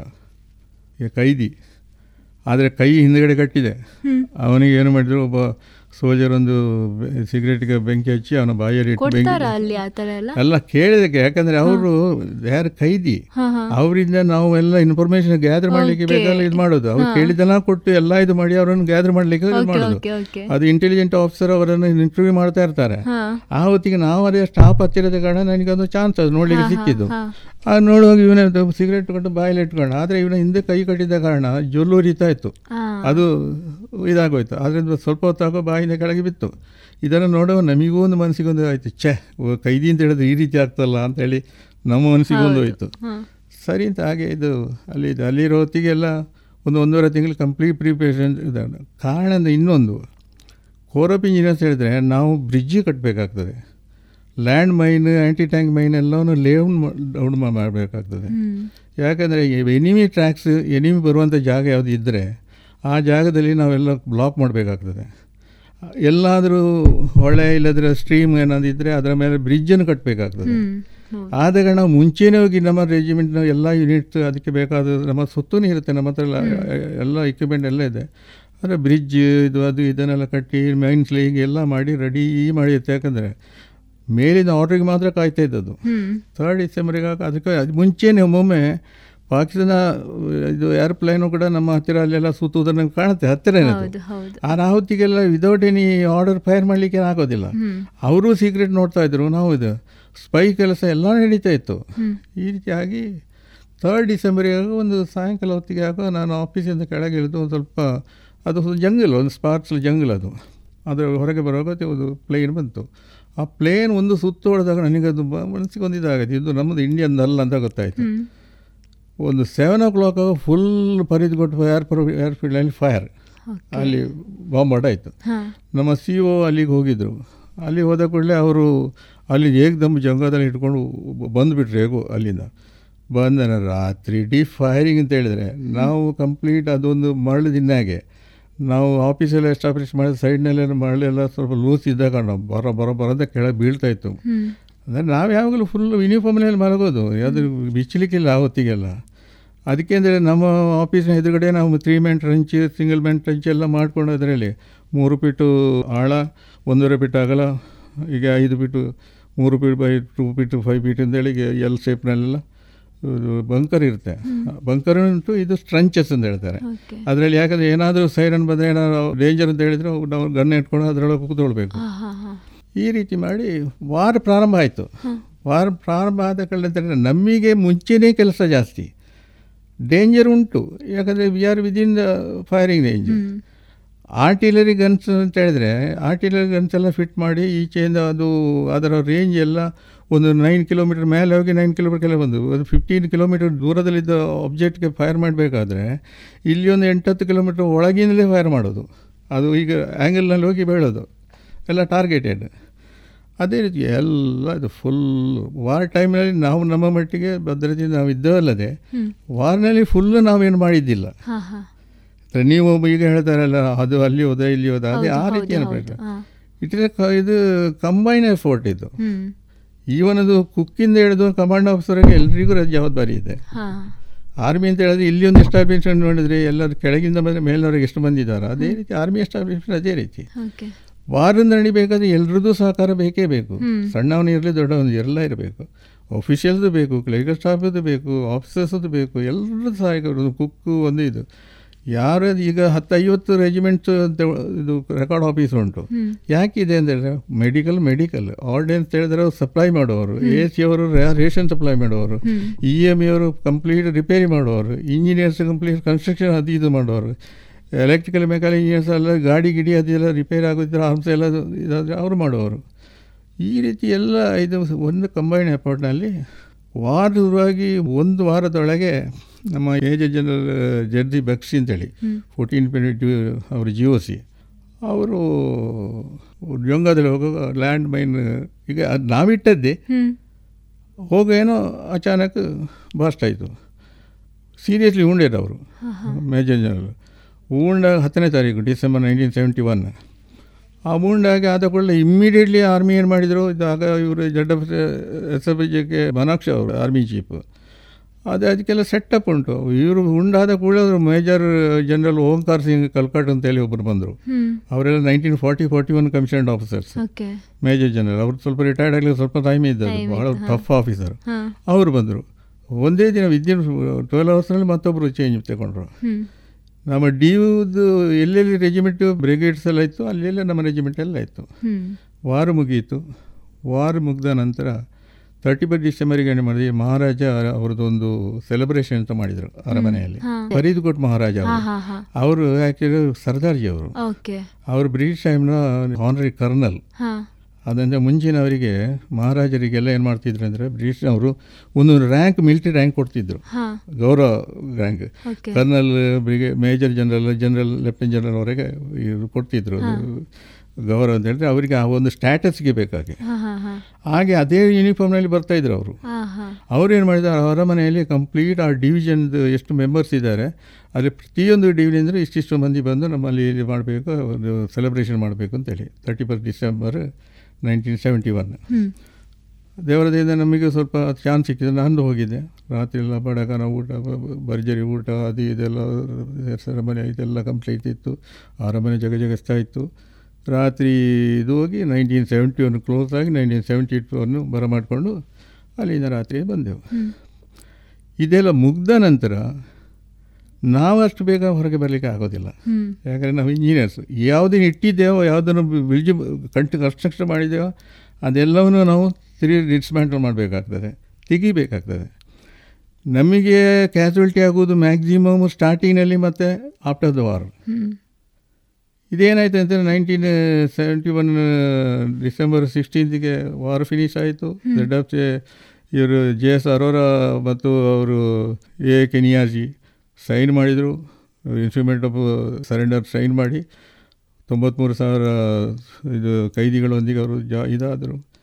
ಇನ್ನೊಂದು ವಿಚಾರ, ಕೈದಿಗಳಿಂದ ಹೇಳಿ ಏನು ಮಾಡಿದೆ ಗೊತ್ತಾ? ಆ ಕೈದಿಗಳನ್ನು ಅವ್ರ ಕಂಪ್ಲೀಟ್ ಅವರನ್ನು ತಿರುಗಿ ಪಾಕಿಸ್ತಾನ ಕಳಿಸ್ಬೇಕಾದ್ರೆ ತ್ರೀ ಟು ಫೋರ್ ಇಯರ್ಸ್ ಆಗಿದೆ.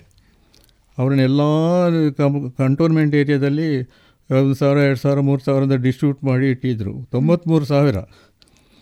ಅದು ನೈನ್ಟೀನ್ ಸೆವೆಂಟಿ ಫೋರ್ ಆಗಸ್ಟ್ನವರೆಗೂ ನಡೀತಾ ಇತ್ತು. ಅದಕ್ಕೆ ಅಂತೇಳಿ ಎಲ್ಲ ಸ್ಟಾಫ್ ಪ್ರೊವೈಡ್ ಮಾಡಿ ಬೇಲಿ ಇಲ್ಲದ ಮಾಡಿ ಅವರಿಗೆ ಕ್ಯಾಂಪಿಂದ ಬೇರೆಯೇ ಮಾಡಿ ಎಲ್ಲ ಕಂಟೋನ್ಮೆಂಟ್ ಏರಿಯಾ ಎಷ್ಟೆಷ್ಟು ರೆಜಿಮೆಂಟ್ ಉಂಟು ಅಲ್ಲಲ್ಲಿ ಇಟ್ಟಿದ್ದರು ಲಾಸ್ಟ್ಗೆ ಅವರೆಲ್ಲ ರಿಟರ್ನ್ ಓದಿ ಸಿಮ್ಲಾ ಎಗ್ರಿಮೆಂಟ್ ಇಂದಿರಾ ಗಾಂಧಿ ಮತ್ತು ಜುಲ್ಪಿರಾಡಿ ಭುಟ್ಟೋ ಅವರು ಎಗ್ರಿಮೆಂಟ್ ಪ್ರಕಾರ ಅವರು ತಿರುಗಿ ಹೋದ್ದು. ವಾರ ಮುಗಿದ ನಂತರ ಆ ಏರಿಯಾ ನೋಡಬೇಕಿತ್ತು ನಮ್ಮ ಕಂಪ್ಲೀಟ್ ನಾವು ಇದ್ದದ್ದು ಸಟ್ಲೇಜ್ ರಿವರ್ನ ಬದಿ ಪೆರೋದ್ ಪೂರ್ವ ಫರೀದ್ಕೋಟ್ ಅಂತ ಹೇಳಿದ್ರೆ. ಸಟ್ಲೇಜ್ ನದಿಗೆ ಒಂದು ಇದು ರೋಡ್ ಕಂಬ ಬ್ರಿಡ್ಜ್ ಕನ್ಸ್ಟ್ರಕ್ಷನ್ ಅದು ಬ್ರಿಟಿಷ್ ಟೈಮ್ನ ಕಟ್ಟಿದ್ದು. ಕೆಳಗೆ ಟ್ರೈನ್ ಬ್ರಿಡ್ಜ್ ಮೇಲೆ ರೋಡು ಬ್ಯಾರೇಜ್ ಅದು. ಬ್ಯಾರೇಜ್ ಅಂತ ಹೇಳಿದ್ರೆ ನೀರು ಕೆಳಗೆ ಹೋಗಲಿಕ್ಕೆ ಅದು ಇದು ಇದೆ. ಈ ವಾರ್ ಸ್ಟಾರ್ಟ್ ಆಗೋ ಏನಾಯಿತು? ನಮ್ಮ ಒಂದು ಇದು ಸೆಕ್ಯೂರಿಟಿ ಟವರ್ನಲ್ಲಿ ನಮ್ಮ ಜನ ಇದ್ದ. ಆ ಸೆಟ್ಲೇಜಿನ ಆಚೆ ಬದಿಯಲ್ಲಿ ಒಂದು ಫೈವ್ ಕಿಲೋಮೀಟರ್ಸ್ ಕಂಪ್ಟೆನ್ಸ್ ಏರಿಯಾದಲ್ಲಿ ನಮ್ಮದು ಜಾಗ ಇದೆ. ಅಲ್ಲಿ ನಮ್ಮ ಡಿಪ್ ಇದು ಇದು ಸೋಲ್ಜರ್ ಡಿಪ್ಲಾಯ್ ಆಗಿದ್ದರು ಅದು ಇನ್ನೂ ಸ್ವಲ್ಪ ಮಹತ್ವದ ಪ್ರದೇಶ ಯಾಕಂತ ಹೇಳಿದ್ರೆ ಈ ಭಗತ್ ಸಿಂಗ್ ರಾಜ್ಗುರು ಸುಖದೇವ್ ಇವರು ಮೂರು ಮಂದಿಯನ್ನು ಬ್ರಿಟಿಷರು ಗಲ್ಲಿಗೆ ಇರಿಸಿದ ಜಾಗ ಅದು. ಅಂತ ಹೇಳಿದ್ರೆ twenty third March nineteen thirty ಒನ್ನಲ್ಲಿ ಅವರನ್ನು ಗಲ್ಲಿಗೇರಿಸಿದಲ್ಲಿ ಅಲ್ಲಿ ಅವರ ಸಮಾಧಿ ಉಂಟಲ್ಲಿ ಆ ಏರಿಯಾ ನಮಗೆ ಬಹಳ ಮಹತ್ವದದು ಅಲ್ಲಿನೇನಾಯಿತು ಹೆವಿ ಫೈರ್ ಆಗುವಾಗ ನಮ್ಮೊಂದು ಟ್ಯಾಂಕ್ ರಿಟರ್ನ್ ಬಂತು. ಬಂದು ಈ ಬ್ರಿಡ್ಜಿನ ರಾತ್ರಿ ಹೊತ್ತು ಬರೋ ಹೊತ್ತಿಗೆ ಬ್ರಿಡ್ಜ್ ಮೇಲೆ ಟ್ಯಾಂಕ್ ಬರೋದು ನೋಡಿ ಇವನ ನಮ್ಮ ಟವರ್ನಲ್ಲಿ ಇದ್ದವ ನಮ್ಮ ಇವರೇ ಒಬ್ಸರ್ವೇಷನ್ ಇದ್ದವ. ಇದು ಎನಿಮಿಟ್ ಇದು ಅಂತೇಳಿ ಟ್ಯಾಂಕ್ ಅಂತೇಳಿ ಅವು ಏಕ್ದಮ್ ಡೆಟೋನೇಟ್ ಕಂಪ್ಲೀಟ್ ಇಂಜಿನಿಯರ್ಸ್ ನಾವೆಲ್ಲ ಇಟ್ಟಿರ್ತೇವೆ ನಮ್ಮ ಈ ರೆಜಿಮೆಂಟ್ಸ್ ಎಲ್ಲ. ಈ ಮೂರು ಸ್ಪ್ಯಾನ್ ಈ ಬ್ರಿಡ್ಜಿದು ಬಾಸ್ಟ್ ಆಗೋಯ್ತು. ಬಂದ ಟ್ಯಾಂಕ್ ನೀರಿಗೆ ಬಿತ್ತು. ಅದು ಒಳಗೆ ಹೋಗಿ ಅದರಲ್ಲಿ ಮೂರು ಮಂದಿ ಇದ್ರು ಅವರು ಡೆತ್ ಆಗೋಯ್ತು. ಅರ್ಧ ಮುರುಗಿದ್ದು ಟ್ರೈನ್ ಇದನ್ನು ನಾನು ಹೋಗಿ ನೋಡಿದ್ದೇನೆ ಅದು ಮೇಲೆ ಅದರ ಇದು ಬ್ಯಾರೆಲ್ ಒಳಗೆ ಹಿಂದ್ಗಡೆ ಮೇಲೆ ತೂಗಿದಾಗಿತ್ತು ಇದು ಬ್ರಿಡ್ಜಿನಲ್ಲಿ ಬಿದ್ದು. ಮತ್ತು ಆ ಏರಿಯೆಲ್ಲ ನೋಡಿದರೆ ನಮಗೆ ಒಂದು ಮೈ ಜಿಮ್ ಅಂತ ಹೇಳೋ ರೀತಿ ಆ ರೀತಿ ಸ್ಮಶಾನ ಇದ್ದಂಗೆ ರೀತಿ ಬಾರ್ಡರ್ ಎಲ್ಲ ಏರಿಯಾ ಆಗಿತ್ತು. ಅಲ್ಲಿ ಇದ್ದು ಕಡೆಗೆ ನಾವು ತರ್ಟಿ ಫಸ್ಟ್ ಮಾರ್ಚಿಗೆ ಆಗುವಾಗ ಏನು ಮಾಡಿದೆವು ನಾವು ಫರೀದ್ಕೋಟಿಂದ ಫಿರೋಜ್ಪುರ್ಗೆ ಮೂವ್ ಆದೆವು. ಅಲ್ಲಿ ನೈನ್ತ್ ಸೆಪ್ಟೆಂಬರ್ ನೈನ್ಟೀನ್ ಸೆವೆಂಟಿ ಟೂವರೆಗೆ ಅಲ್ಲಿದ್ದೆವು ನಾವು. ಅಲ್ಲಿದ್ದು ಹೊರಟು ಆ ನಂತರ ರೆಜಿಮೆಂಟಿಗೆ ನಾವು ಬಂದದ್ದು ಎಗೇನ್ ಕ್ಲೆಮೆಂಟ್ ಔನ್ ಡ್ಯಾರಡೌನಿಗೆ ನೈನ್ಟೀನ್ ಸೆವೆಂಟಿ ಟು ಸೆಪ್ಟೆಂಬರ್ನಲ್ಲಿ this is my war experience next ಅಂತ ಹೇಳಿದ್ರೆ ದೆನ್ ಇಟ್ ವಾಸ್ ಅದೇ ಮೆಮೊರೇಬಲ್ ಅಂತ ಹೇಳಲಿಕ್ಕೆ ಏನು ಕಾರಣ ಅಂತ ಹೇಳಿದ್ರೆ ಒಂದು ಫುಲ್ ಪ್ಲೆಜ್ ವಾರ್ ಒಂದು more than three thousand two four thousand men death ಆಗಿದೆ. ಎಷ್ಟೋ ಕ್ಯಾಶುವಲ್ಟಿ ಆಗಿದೆ. ಆದರೆ ಆ ಹೊತ್ತಿಗೆ ಅದೊಂದು ಎಷ್ಟೊಂದು ಮೆಮೊರೇಬಲ್ ಅಂತ ಹೇಳಿದ್ರೆ ಒಂದು ಪಾಕಿಸ್ತಾನ ಪ್ರತ್ಯೇಕ ಒಂದು ದೇಶನೇ ನಾವು ಒದಗಿಸಿಕೊಟ್ಟಾಗ ಆಯ್ತು ಆ ಹೊತ್ತಿಗೆ. ಈಗಿನ ಬಾಂಗ್ಲಾದೇಶ್ ಹಾಗೆ ಇಷ್ಟು Pakistan. It is renamed as Bangladesh Mujibur Rahman ಪ್ರಧಾನಮಂತ್ರಿ ಆದರು ಇಲ್ಲಿ ಜುಲ್ಫಿಕರ್ ಅಲಿ ಇಟ್ಟಿದ್ರು. ದೇಡ್ ಆಫ್ ದ ಹಿಸ್ಟ್ರಿ ಅದೆಲ್ಲರಿಗೂ ಗೊತ್ತಿದೆ. ಆದರೆ ನಾನೇನು ಮಾಡಿದೆ ನಾವೇನು ಮಾಡಿದ್ದೇವೆ ನಮ್ಮ ರೀಜನ್ ಏನು ಮಾಡಿದೆ ಅಂತ ಹೇಳಿದ್ರೆ ಚಾರ ಅಂತ ಹೇಳಿದ್ರೆ ದಿಸ್ ಈಸ್ ದ ಥಿಂಗ್ ಯಾವ ರೀತಿ ಒಂದು ಯುದ್ಧ ನಡೆಯುತ್ತೆ ಎಲ್ಲರೂ ಹೋಗಿ ಗನ್ ಹಿಡ್ಕೊಂಡು ಫೈಟ್ ಮಾಡಲಿಕ್ಕೆ ಆಗೋಲ್ಲ. But everybody's effort is required ಈ ರೀತಿ ನಡೀತಾ ಇತ್ತು. Then it was nineteen seventy one almost fifty one years back then I was just twenty years twenty four years old. ಅದೇ ಎನರ್ಜೆಟಿಕ್. ಅನ್ಮ್ಯಾರಿಡ್ ಮನಸ್ಸಿಗೆ ಒಂದು ಹುಮ್ಮಸ್ಸಿತ್ತು ಕೆಲಸ ಅದು ನಡೀತಾ ಇತ್ತು. ಜೀವದಲ್ಲಿ ಅಷ್ಟೊಂದು ಭಯ ಇರಲಿಲ್ಲ. ಯಾವ ಇದು ಮಾಡಲೇಬೇಕಾದ್ರೂ ನೀವು ತುಂಬಾ ಯಂಗ್ ಇರೋವಾಗಲೇ ಹೋಗಿರೋದಲ್ವಾ ಅದು ಜಸ್ಟ್ ಏಯ್ಟೀನ್ ಇಯರ್ಸ್ ಅಂತ ಹೇಳಿದ್ರೆ ನನಗೆ ಸೆವೆಂಟೀನ್ ಇಯರ್ಸ್ ರೆಕಾರ್ಡ್ ನಾನು ಸೆವೆಂಟೀನ್ ಇಯರ್ಸ್ ಹೌದು.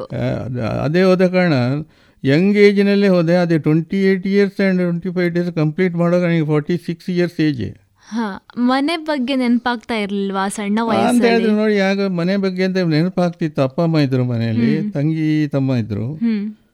ಬಟ್ ಮ್ಯಾರೇಜ್ ಏನು ಆಗಿರಲಿಲ್ಲ. ಹಾ. ಆದರೆ ಹೇಗಿದ್ರು ನಾವು ಹೋದವರು ಇದೆಲ್ಲ ನಮ್ಮದು. ಇಲ್ಲ ಅದೇನೋ ಆ ಹೊತ್ತಿಗೆ ಏನು ಅದು ನಮಗೆ ಅಷ್ಟೊಂದು ಇದು ಬರೋಲ್ಲ. ಹಾಗಾದ್ರೆ ಆಫ್ಟರ್ ಮ್ಯಾರೇಜ್ ಹೇಗೆ ಎಲ್ಲ ಬದಲಾವಣೆಗಳು? ಆಫ್ಟರ್ ಮ್ಯಾರೇಜ್ ಅಂತ ಹೇಳಿದ್ರೆ ಮ್ಯಾರೇಜ್ ಆದ ನಂತರ ಇಂಥದ್ದೊಂದು ವಾರ್ ಫೀಲ್ಡ್ ನಮಗೆ ಅಷ್ಟೊಂದು ಸಿಗಲಿಲ್ಲ. But we served in such a places ಎಲ್ಲ ಟಫ್ ಏರಿಯಲ್ಲೆಲ್ಲ ಸರ್ವ್ ಮಾಡಿದ್ದೇವೆ ಆದರೆ ಡೇಂಜರ್ ಇರುವಂಥ ಸೇರೋದ್ರಲ್ಲಿ ನಾವು ಸರ್ವ್ ಮಾಡಿದ್ದೇವೆ ಆದರೆ ಆ ಸರ್ವೀಸಿಗೂ ಇದು ವಾರಿಗೂ ಡಿಫ್ರೆನ್ಸ್ ಉಂಟು ಆವತ್ತಿಗೆ ಯಾವ ರೀತಿ ನಡೆಯುತ್ತದೆ ಬಾಕಿ ಟೈಮಲ್ಲಿ ಹೇಗೆ ನಡೀತಾರೆ because I got highly comfortable post ಎಲ್ಲ ನನಗೆ ಮ್ಯಾಕ್ಸಿಮಮ್ ನನ್ನ ಆಫೀಸ್ ಕೆಲಸದಲ್ಲಿ ಸಿಕ್ಕಿದೆ ನನಗೆ ನಾನು ಸರ್ವಿಸ್ ಮಾಡಿದ್ದು ಆರ್ಮಿ ಹೆಡ್ ಕ್ವಾರ್ಟರ್ನಲ್ಲಿ ನಾಲ್ಕು ವರ್ಷ ಇದ್ದೆ. ಈಗಿನ command head quarter corps head quarter ಅಂತೆಲ್ಲ ಈಗ ಆ, ಇಲ್ಲಿ ಚಂದಿಮಂದಿರಲ್ಲಿ ಉಂಟು. ಈಗಿನ ವೆಸ್ಟರ್ನ್ ಕಮಾಂಡ್ ಹೆಡ್ ಕ್ವಾರ್ಟರ್ ಅಲ್ಲಿ ನಾಲ್ಕು ವರ್ಷ ಇದ್ದೆ ನಾನು ಸೆಂಟರ್ನಲ್ಲಿ ಹೆಡ್ ಕ್ವಾರ್ಟರ್ಸ್ನಲ್ಲಿ ಅದೇ ಮ್ಯಾನೇಜರ್ ಡ್ಯೂಟಿ ಮಾಡ್ತಾ ಇದ್ದೆ ನಮ್ಮ ಕಮಾಂಡ್ ಕೂಡ ರೆಕಾರ್ಡ್ ಆಫೀಸ್ನಲ್ಲಿ ಕೆಲಸ ಮಾಡಿದ್ದೇನೆ ಎರಡು ಸಲ. ದೀಸ್ ಆಲ್ ಸರ್ವಿಸ್ ಅಂತ ಹೇಳಿದ್ರೆ ನನಗೆ ಹೈ ಫೈ ಪೋಸ್ಟಿಂಗೇ ಸಿಕ್ಕಿದೆ. ಏನು ಏನೂ ತೊಂದರೆ ಆಗಲಿಲ್ಲ. ಮ್ಯಾರಿಡ್ ಅಂತ ಹೇಳಿದ್ರೆ ನಾನು nineteen seventy four twenty second ಮೇಯಲ್ಲಿ marriage ಆದ್ದು. Just we celebrated forty eight years of marriage last Wedding anniversary. Wedding anniversary last May twenty ಸೆಕೆಂಡಿಗೆ ಆಯಿತು. ಫೋರ್ಟಿ ಏಯ್ಟ್ ಇಯರ್ಸ್ ಈಗ ನನ್ನ ದೊಡ್ಡ ಮಗಳು ಫೋರ್ಟಿ ಸಿಕ್ಸ್ ಸಣ್ಣ ಮಗಳು ಫೋರ್ಟಿ ಫೋರ್ ಅದು they are also middle age children ನಾವು ಅವರಿಗೆ ಎರಡೆರಡು ಮಕ್ಕಳಿದ್ದಾರೆ ಈಗ. ಹೇಳಿದಷ್ಟೇ ಆದ ಕಾರಣ ಅದೇನು ತೊಂದರೆ ಇಲ್ಲ. ಆದರೆ ನಾನು ನಮ್ಮ ಮನಸ್ಸಲ್ಲಿ ಏನು ಅಂತ ಹೇಳಿದ್ರೆ ಅರ್ಧದಲ್ಲಿ ಸರ್ವಿಸ್ ಬಿಟ್ಟು ಹೋಗೋ ಒಂದು ಮನಸ್ಸು ಇರಲಿಲ್ಲ ನನಗೆ. ಅಚೀವ್ ಮಾಡಬೇಕು ಎಲ್ಲಿವರೆಗೂ. ಆದ ಕಾರಣ ಹೇಳಿದಂಗೆ ನಾನೊಂದು ಮೂರನೇ ಸ್ಟೇಜ್ನಲ್ಲಿ ಹೋದವ ಹತ್ತನೇ ಸ್ಟೇಜ್ನವರೆಗೆ ಪ್ರಮೋಷನ್ ತೆಗೆದೆ. ಪ್ರಮೋಷನ್ ಅಂತ ಹೇಳಿದ್ರೆ ಹೇಗೆ ಬರ್ತದೆ ಅಂತ ಹೇಳಿದ್ರೆ ನಮಗೆ ಕಂಪೇರ್ ಮಾಡಲಿಕ್ಕೆ ಆರ್ಮಿಯಲ್ಲಿ ನೋಡಿದ್ರೆ ಒಂದು ಹೇಳ್ತಾರೆ ಸಿಪಾಯಿ ಇದೆ ನಾಯಕ್ ಆಗ್ತಾರೆ ಹವಾಲ್ದಾರ್ ಆಗ್ತಾರೆ ಆನಂತರ ನಾಯಕ್ ಸುಧಾರ ಸುಧಾರ ಆಗ್ತಾರೆ ಅನ್ ಸುಧಾರ್ ಮೇಜರ್ ಆಗ್ತಾರೆ ಅಂದರೆ ಲೆಫ್ಟಿನೆಂಟ್ ಆಗ್ತಾರೆ ಕ್ಯಾಪ್ಟನ್ ಅಂತೇಳಿ ಈ ರ್ಯಾಂಕ್ ಹೋಗ್ತದೆ. ಅದು ಸಿವಿಲಿಗೆ ಏನು ಕಂಪೇರ್ ಅಂತ ಹೇಳುವಾಗ ನೋಡಿ ಈಗ ಒಂದು ನಾನು ಬಂದವರು ಹತ್ತನೇ ಗ್ರೇಡ್ ಅಂತ ಹೇಳಿದ್ರೆ ಈಗ ಒಂದು I A S I P S ಆಫೀಸರ್ನ starting scale ಅದು.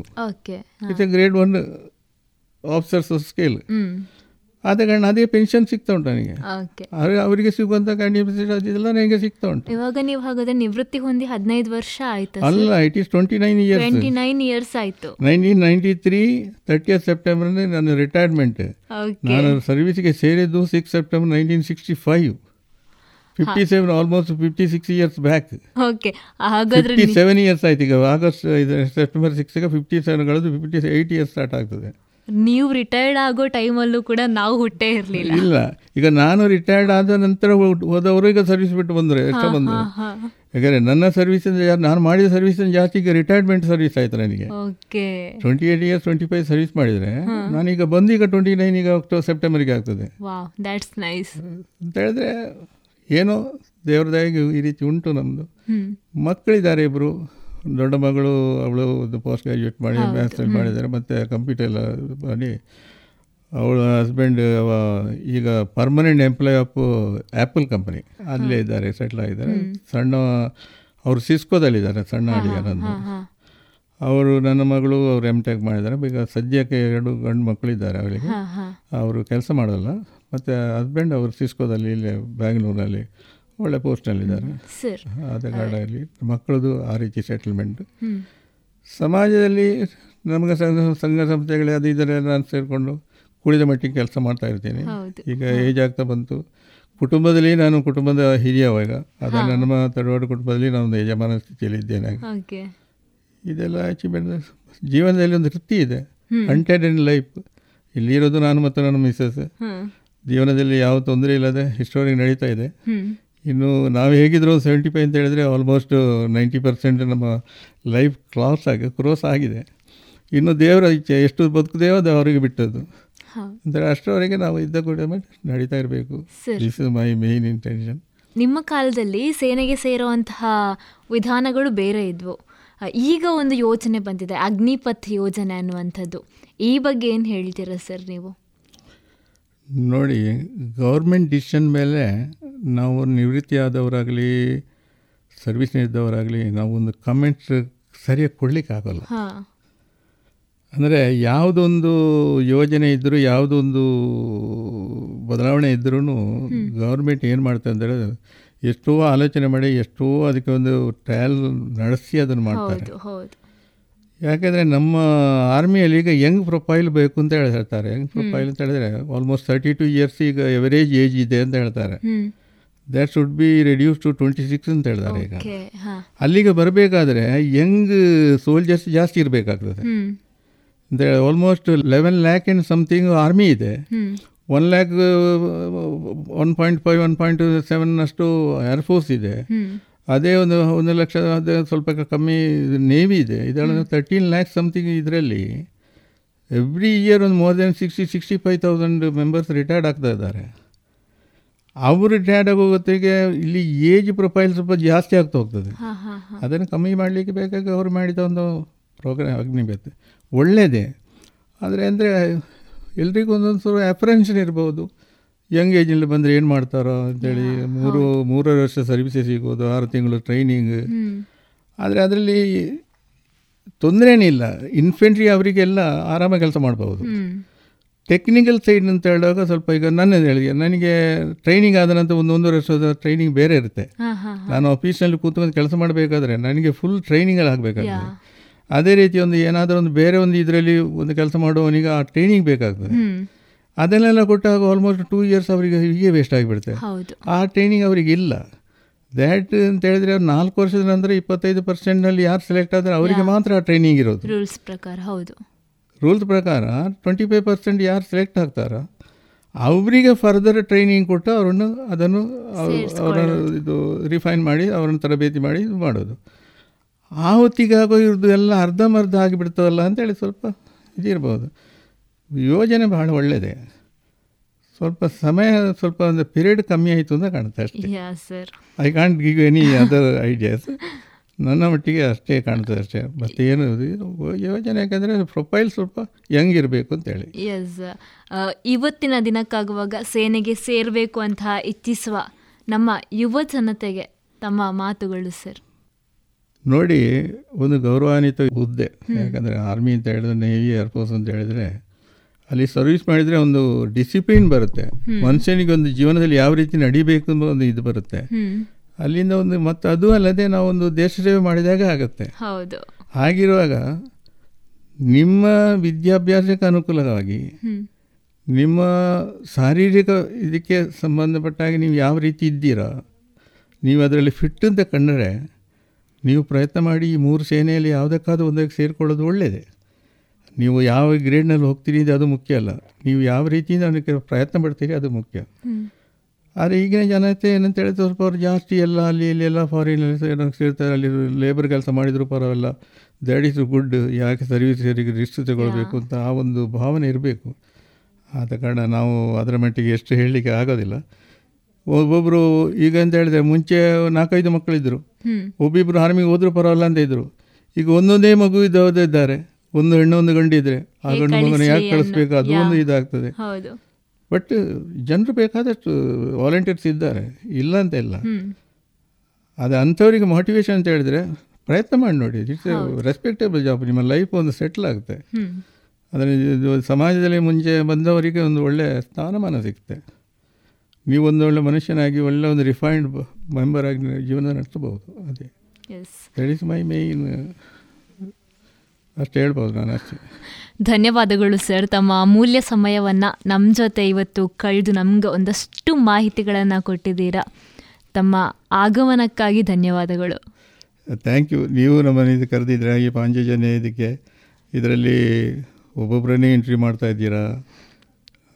ಮಾಜಿ ಸೈನಿಕರಿಗೆ ಒಳ್ಳೆಯ ಒಂದು ಘನತೆ ಕೊಟ್ಟು ಒಳ್ಳೆಯ ರೀತಿಯಿಂದ ನಮ್ಮನ್ನು ಕರೆದು ಹತ್ತು ಮಂದಿಗೆ ನಮ್ಮದು ಒಂದು ವಾಯ್ಸ್ ಮುಟ್ಲಿ ಅಂತ ಹೇಳಿದ್ರೆ ನೀವು ಪ್ರಯತ್ನ ಮಾಡ್ತಾ ಇದ್ದೀರಾ. I appreciate your this one thanks all ನಿಮ್ಮ ಸಿಬ್ಬಂದಿ ವರ್ಗದವರಿಗೆ. ಇದರ ಮೇಲ್ವಿಚಾರಕ್ಕೆ ಯಾರ್ಯಾರು ಇದ್ದಾರೆ ಇದನ್ನು ನಡೆಸಿಕೊಡ್ತಾರೆ ಅವರು ಎಲ್ಲರಿಗೂ ನಂದು ಧನ್ಯವಾದಗಳು. ಆ ಮಾಲಿಂಗೇಶ್ವರಕ್ಕೆ ಬರೆದ ಎಲ್ಲ ಒಳ್ಳೆ ನಡಿ ಅಂತೇಳಿ ಕೇಳ್ಕೊಳ್ತೇನೆ. ಧನ್ಯವಾದಗಳು. ಧನ್ಯವಾದಗಳು, ಸರ್. ಪ್ರಿಯ ಕೇಳುಗರೆ, ಇಷ್ಟು ನಿಮಿಷಗಳ ಕಾಲ ನಾವು ಕ್ಯಾಪ್ಟನ್ ಚಿದಾನಂದ ನಾಡಾಚೆ ಇವರ ಜೊತೆ ಒಂದು ಸಂದರ್ಶನ ಕಾರ್ಯಕ್ರಮವನ್ನು ನಡೆಸಿದ್ವಿ. ಅವರ ಅನುಭವಗಳು ಹೇಗಿತ್ತು? ಅಥವಾ ಅವರಲ್ಲಿ ಬಂದಂತಹ ಒಂದು ನೆನಪುಗಳು ಏನಿವೆ, ಈ ಎಲ್ಲ ವಿಚಾರಗಳನ್ನು ನಮ್ಮ ಜೊತೆ ಹಂಚಿಕೊಂಡ್ರು. ಇದಾಗಿತ್ತು ಇವತ್ತಿನ ವಿಶೇಷ ಕಾರ್ಯಕ್ರಮ. ಪ್ರತಿನಿತ್ಯ ನೀವು ಕೇಳ್ತಾ ಇರಿ ninety point eight F M ಇದು ಜೀವ ಜೀವದ ಸ್ವರ ಸಂಚಾರ. ಇದುವರೆಗೆ ದೇಶ ರಕ್ಷಣೆ, ನಮ್ಮ ಹೊಣೆ. ಹದಿನೇಳನೆಯ ಸರಣಿ ಕಾರ್ಯಕ್ರಮದಲ್ಲಿ ನಿವೃತ್ತ ಸೇನಾನಿ ಚಿದಾನಂದ ನರಿಮೊಗರು ಅವರೊಂದಿಗಿನ ಯೋಧ ವೃತ್ತಿಯ ಅನುಭವದ ಮಾತುಕತೆಯನ್ನ ಕೇಳಿದಿರಿ.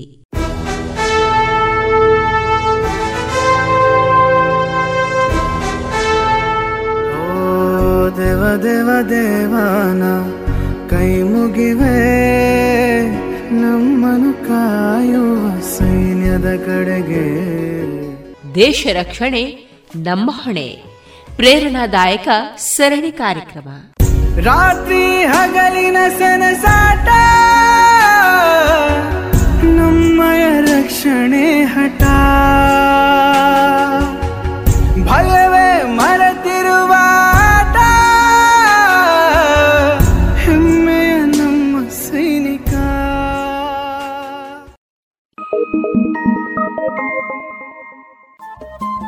ರೇಡಿಯೋ ಪಾಂಚಜನ್ಯ ತೊಂಬತ್ತು ಬಿಂದು ಎಂಟು ಎಫ್ಎಂ ಸಮುದಾಯ ಬಾನುಲಿ ಕೇಂದ್ರ ಪುತ್ತೂರು. ಇದು ಜೀವ ಜೀವದ ಸ್ವರ ಸಂಚಾರ.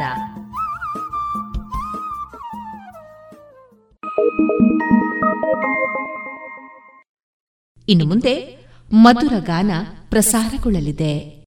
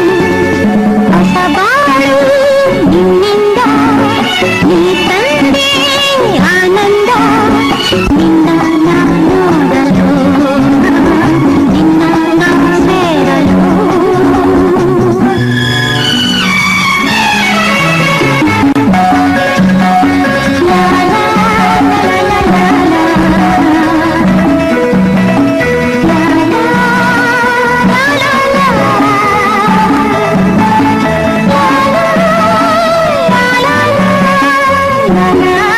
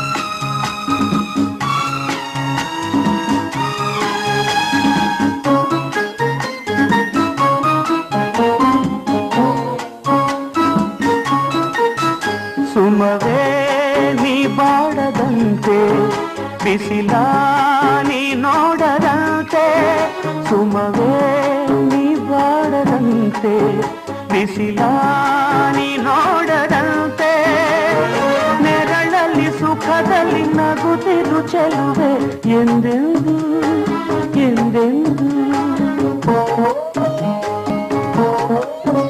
ಇರಲಿ ಹಾಯಾಗಿ ಹೀಗೆ, ಇರಲಿ ನನಗೆಲ್ಲ ಬೇಗೆ. ಕನಸಲ್ಲಿ ನೋಡಿದ ಸಿರಿಯನು ಮರದೆ ನಿನಗಾಗಿ ನನಗಾಗಿ ಕನಸಲ್ಲಿ ನೋಡಿದ ಸಿರಿಯನು ಮರವೆ. ನಿನಗಾಗಿ, ನನಗಾಗಿ ನಿನಗಾಗಿ, ನನಗಾಗಿ ನಲಿವ ಗುಲಾಬಿ ಹೂವೆ. ಮುಗಿಲ ನಗುವೆ ನಿನಗೆ ನನ್ನಲ್ಲಿ ಒಲವೋ. ಅರಿಯೇ ನನ್ನಲ್ಲಿ ಛಲವೋ ನಲಿವ ಗುಲಾಬಿ ಹೂವೆ ನನ್ನ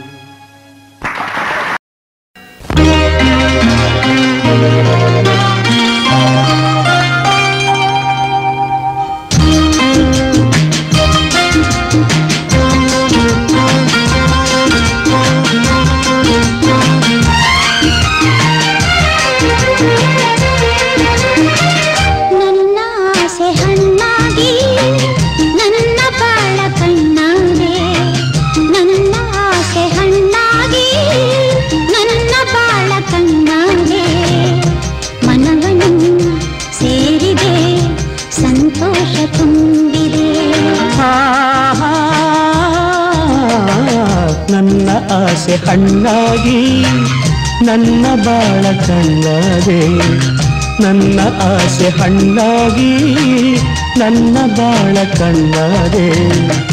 ಮನವನ ಸೇರಿದೆ, ಸಂತೋಷ ತುಂಬಿದೆ. ನನ್ನ ಆಸೆ ಹಣ್ಣಾಗಿ ನನ್ನ ಬಾಳ ಕಣ್ಣಾಗೆ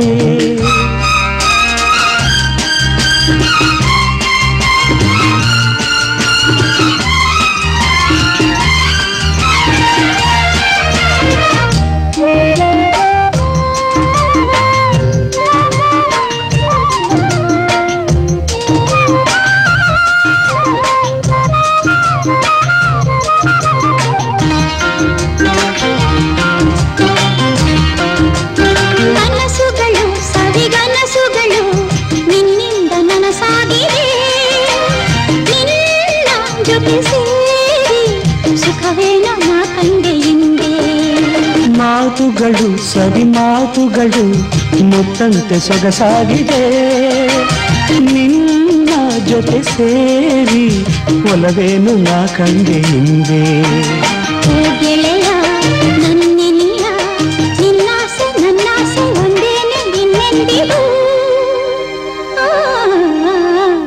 ನನ್ನ ಆಸೆ ಹಣ್ಣಾಗಿ ನನ್ನ ಬಾಳ ಕಣ್ಣಾರೆ.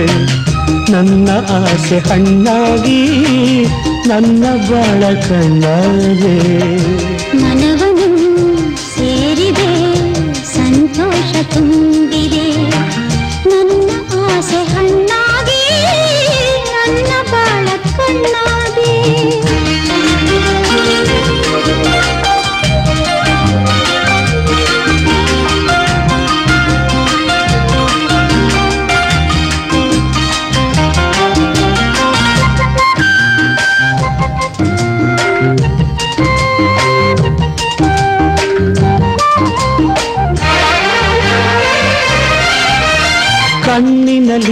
ಕಣ್ಣ ಮಿಂಚಿನಲ್ಲಿ ಈ ಜೀವ ಕೇಳಾಡಿದೆ. ಹೀಗೆ ಇರುವಾಸೆ ಹೂವಲ್ಲಿ ನಾ ದುಂಬಿಯಂತೆ. ಸ್ನೇಹದಲ್ಲಿ, ನಿನ್ನ ಮೋಹದಲ್ಲಿ ನನಗೆಂದು ಹಿತವಾಗಿದೆ.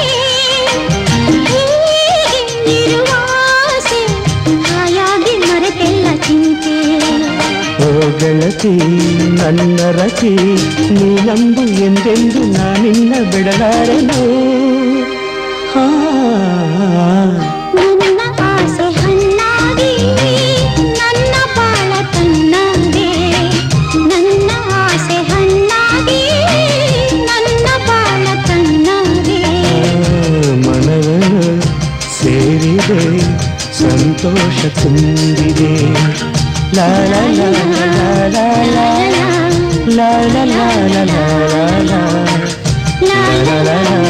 ಲಾ ಲಾ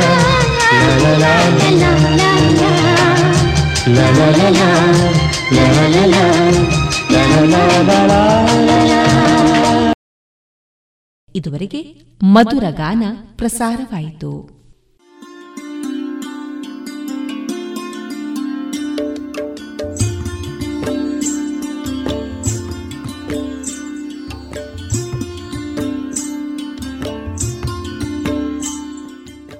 ರೇಡಿಯೋ ಪಾಂಚಜನ್ಯ ಸಮುದಾಯ ಬಾನುಲಿ ಕೇಂದ್ರದಿಂದ ನಿಮ್ಮ ಕಾರ್ಯಕ್ರಮಗಳು ಪ್ರಸಾರವಾಗಬೇಕೆ? ಹಾಗಿದ್ದರೆ ನಮ್ಮನ್ನು ಸಂಪರ್ಕಿಸಿ. ನಮ್ಮ ದೂರವಾಣಿ ಸಂಖ್ಯೆ ಸೊನ್ನೆ ಎಂಟು ಎರಡು ಐದು ಒಂದು, ಎರಡು ಒಂಬತ್ತು ಎಂಟು ನಾಲ್ಕು ಒಂಬತ್ತು ಒಂಬತ್ತು.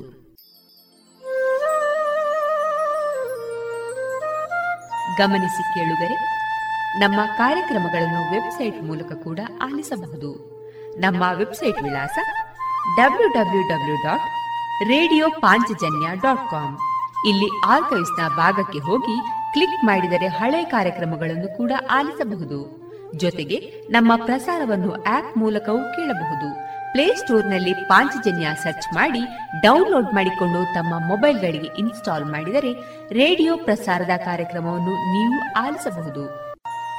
ನಮ್ಮ ಪ್ರಸಾರದ ಬಗೆಗೆ ನಿಮ್ಮ ಅಭಿಪ್ರಾಯಗಳನ್ನು ಹಂಚಿಕೊಳ್ಳಲು ನಮ್ಮ ವಿಳಾಸ ರೇಡಿಯೋ ಪಾಂಚಜನ್ಯ ತೊಂಬತ್ತು ಬಿಂದು ಎಂಟು ಎಫ್ಎಂ ಸಮುದಾಯ ಬಾನುಲಿ ಕೇಂದ್ರ, ನೆಹರು ನಗರ, ಪುತ್ತೂರು. ನಮ್ಮ ದೂರವಾಣಿ ಸಂಖ್ಯೆ ಸೊನ್ನೆ ಎಂಟು ಎರಡು ಐದು ಒಂದು, ಎರಡು ಒಂಬತ್ತು ಎಂಟು ನಾಲ್ಕು ಒಂಬತ್ತು ಒಂಬತ್ತು. ಇಮೇಲ್ ವಿಳಾಸ radio Panchajanya at Gmail dot com ನಮ್ಮ ವಿಳಾಸ ಮತ್ತೊಮ್ಮೆ ರೇಡಿಯೋ ಪಾಂಚಜನ್ಯ ತೊಂಬತ್ತು ಬಿಂದು ಎಂಟು ಎಫ್ಎಂ ಸಮುದಾಯ ಬಾನುಲಿ ಕೇಂದ್ರ, ನೆಹರು ನಗರ, ಪುತ್ತೂರು. ನಮ್ಮ ದೂರವಾಣಿ ಸಂಖ್ಯೆ ಸೊನ್ನೆ ಎಂಟು ಎರಡು ಐದು ಒಂದು, ಎರಡು ಒಂಬತ್ತು ಎಂಟು ನಾಲ್ಕು ಒಂಬತ್ತು ಒಂಬತ್ತು. ಇಲ್ಲಿಗೆ ಈ ಹೊತ್ತಿನ ಪ್ರಸಾರ ಕಾರ್ಯಕ್ರಮವನ್ನ ಮುಕ್ತಾಯಗೊಳಿಸುತ್ತಿದ್ದೇವೆ. ಆತ್ಮೀಯ ಕೇಳುಗರಿಗೆಲ್ಲ ರೇಡಿಯೋ ಪಾಂಚಜನ್ಯದ ಬಳಗದ ಪರವಾಗಿ ನಾನು ತೇಜಸ್ವಿ ರಾಜೇಶ್ ಮಾಡುವ ಅನಂತ ವಂದನೆಗಳು.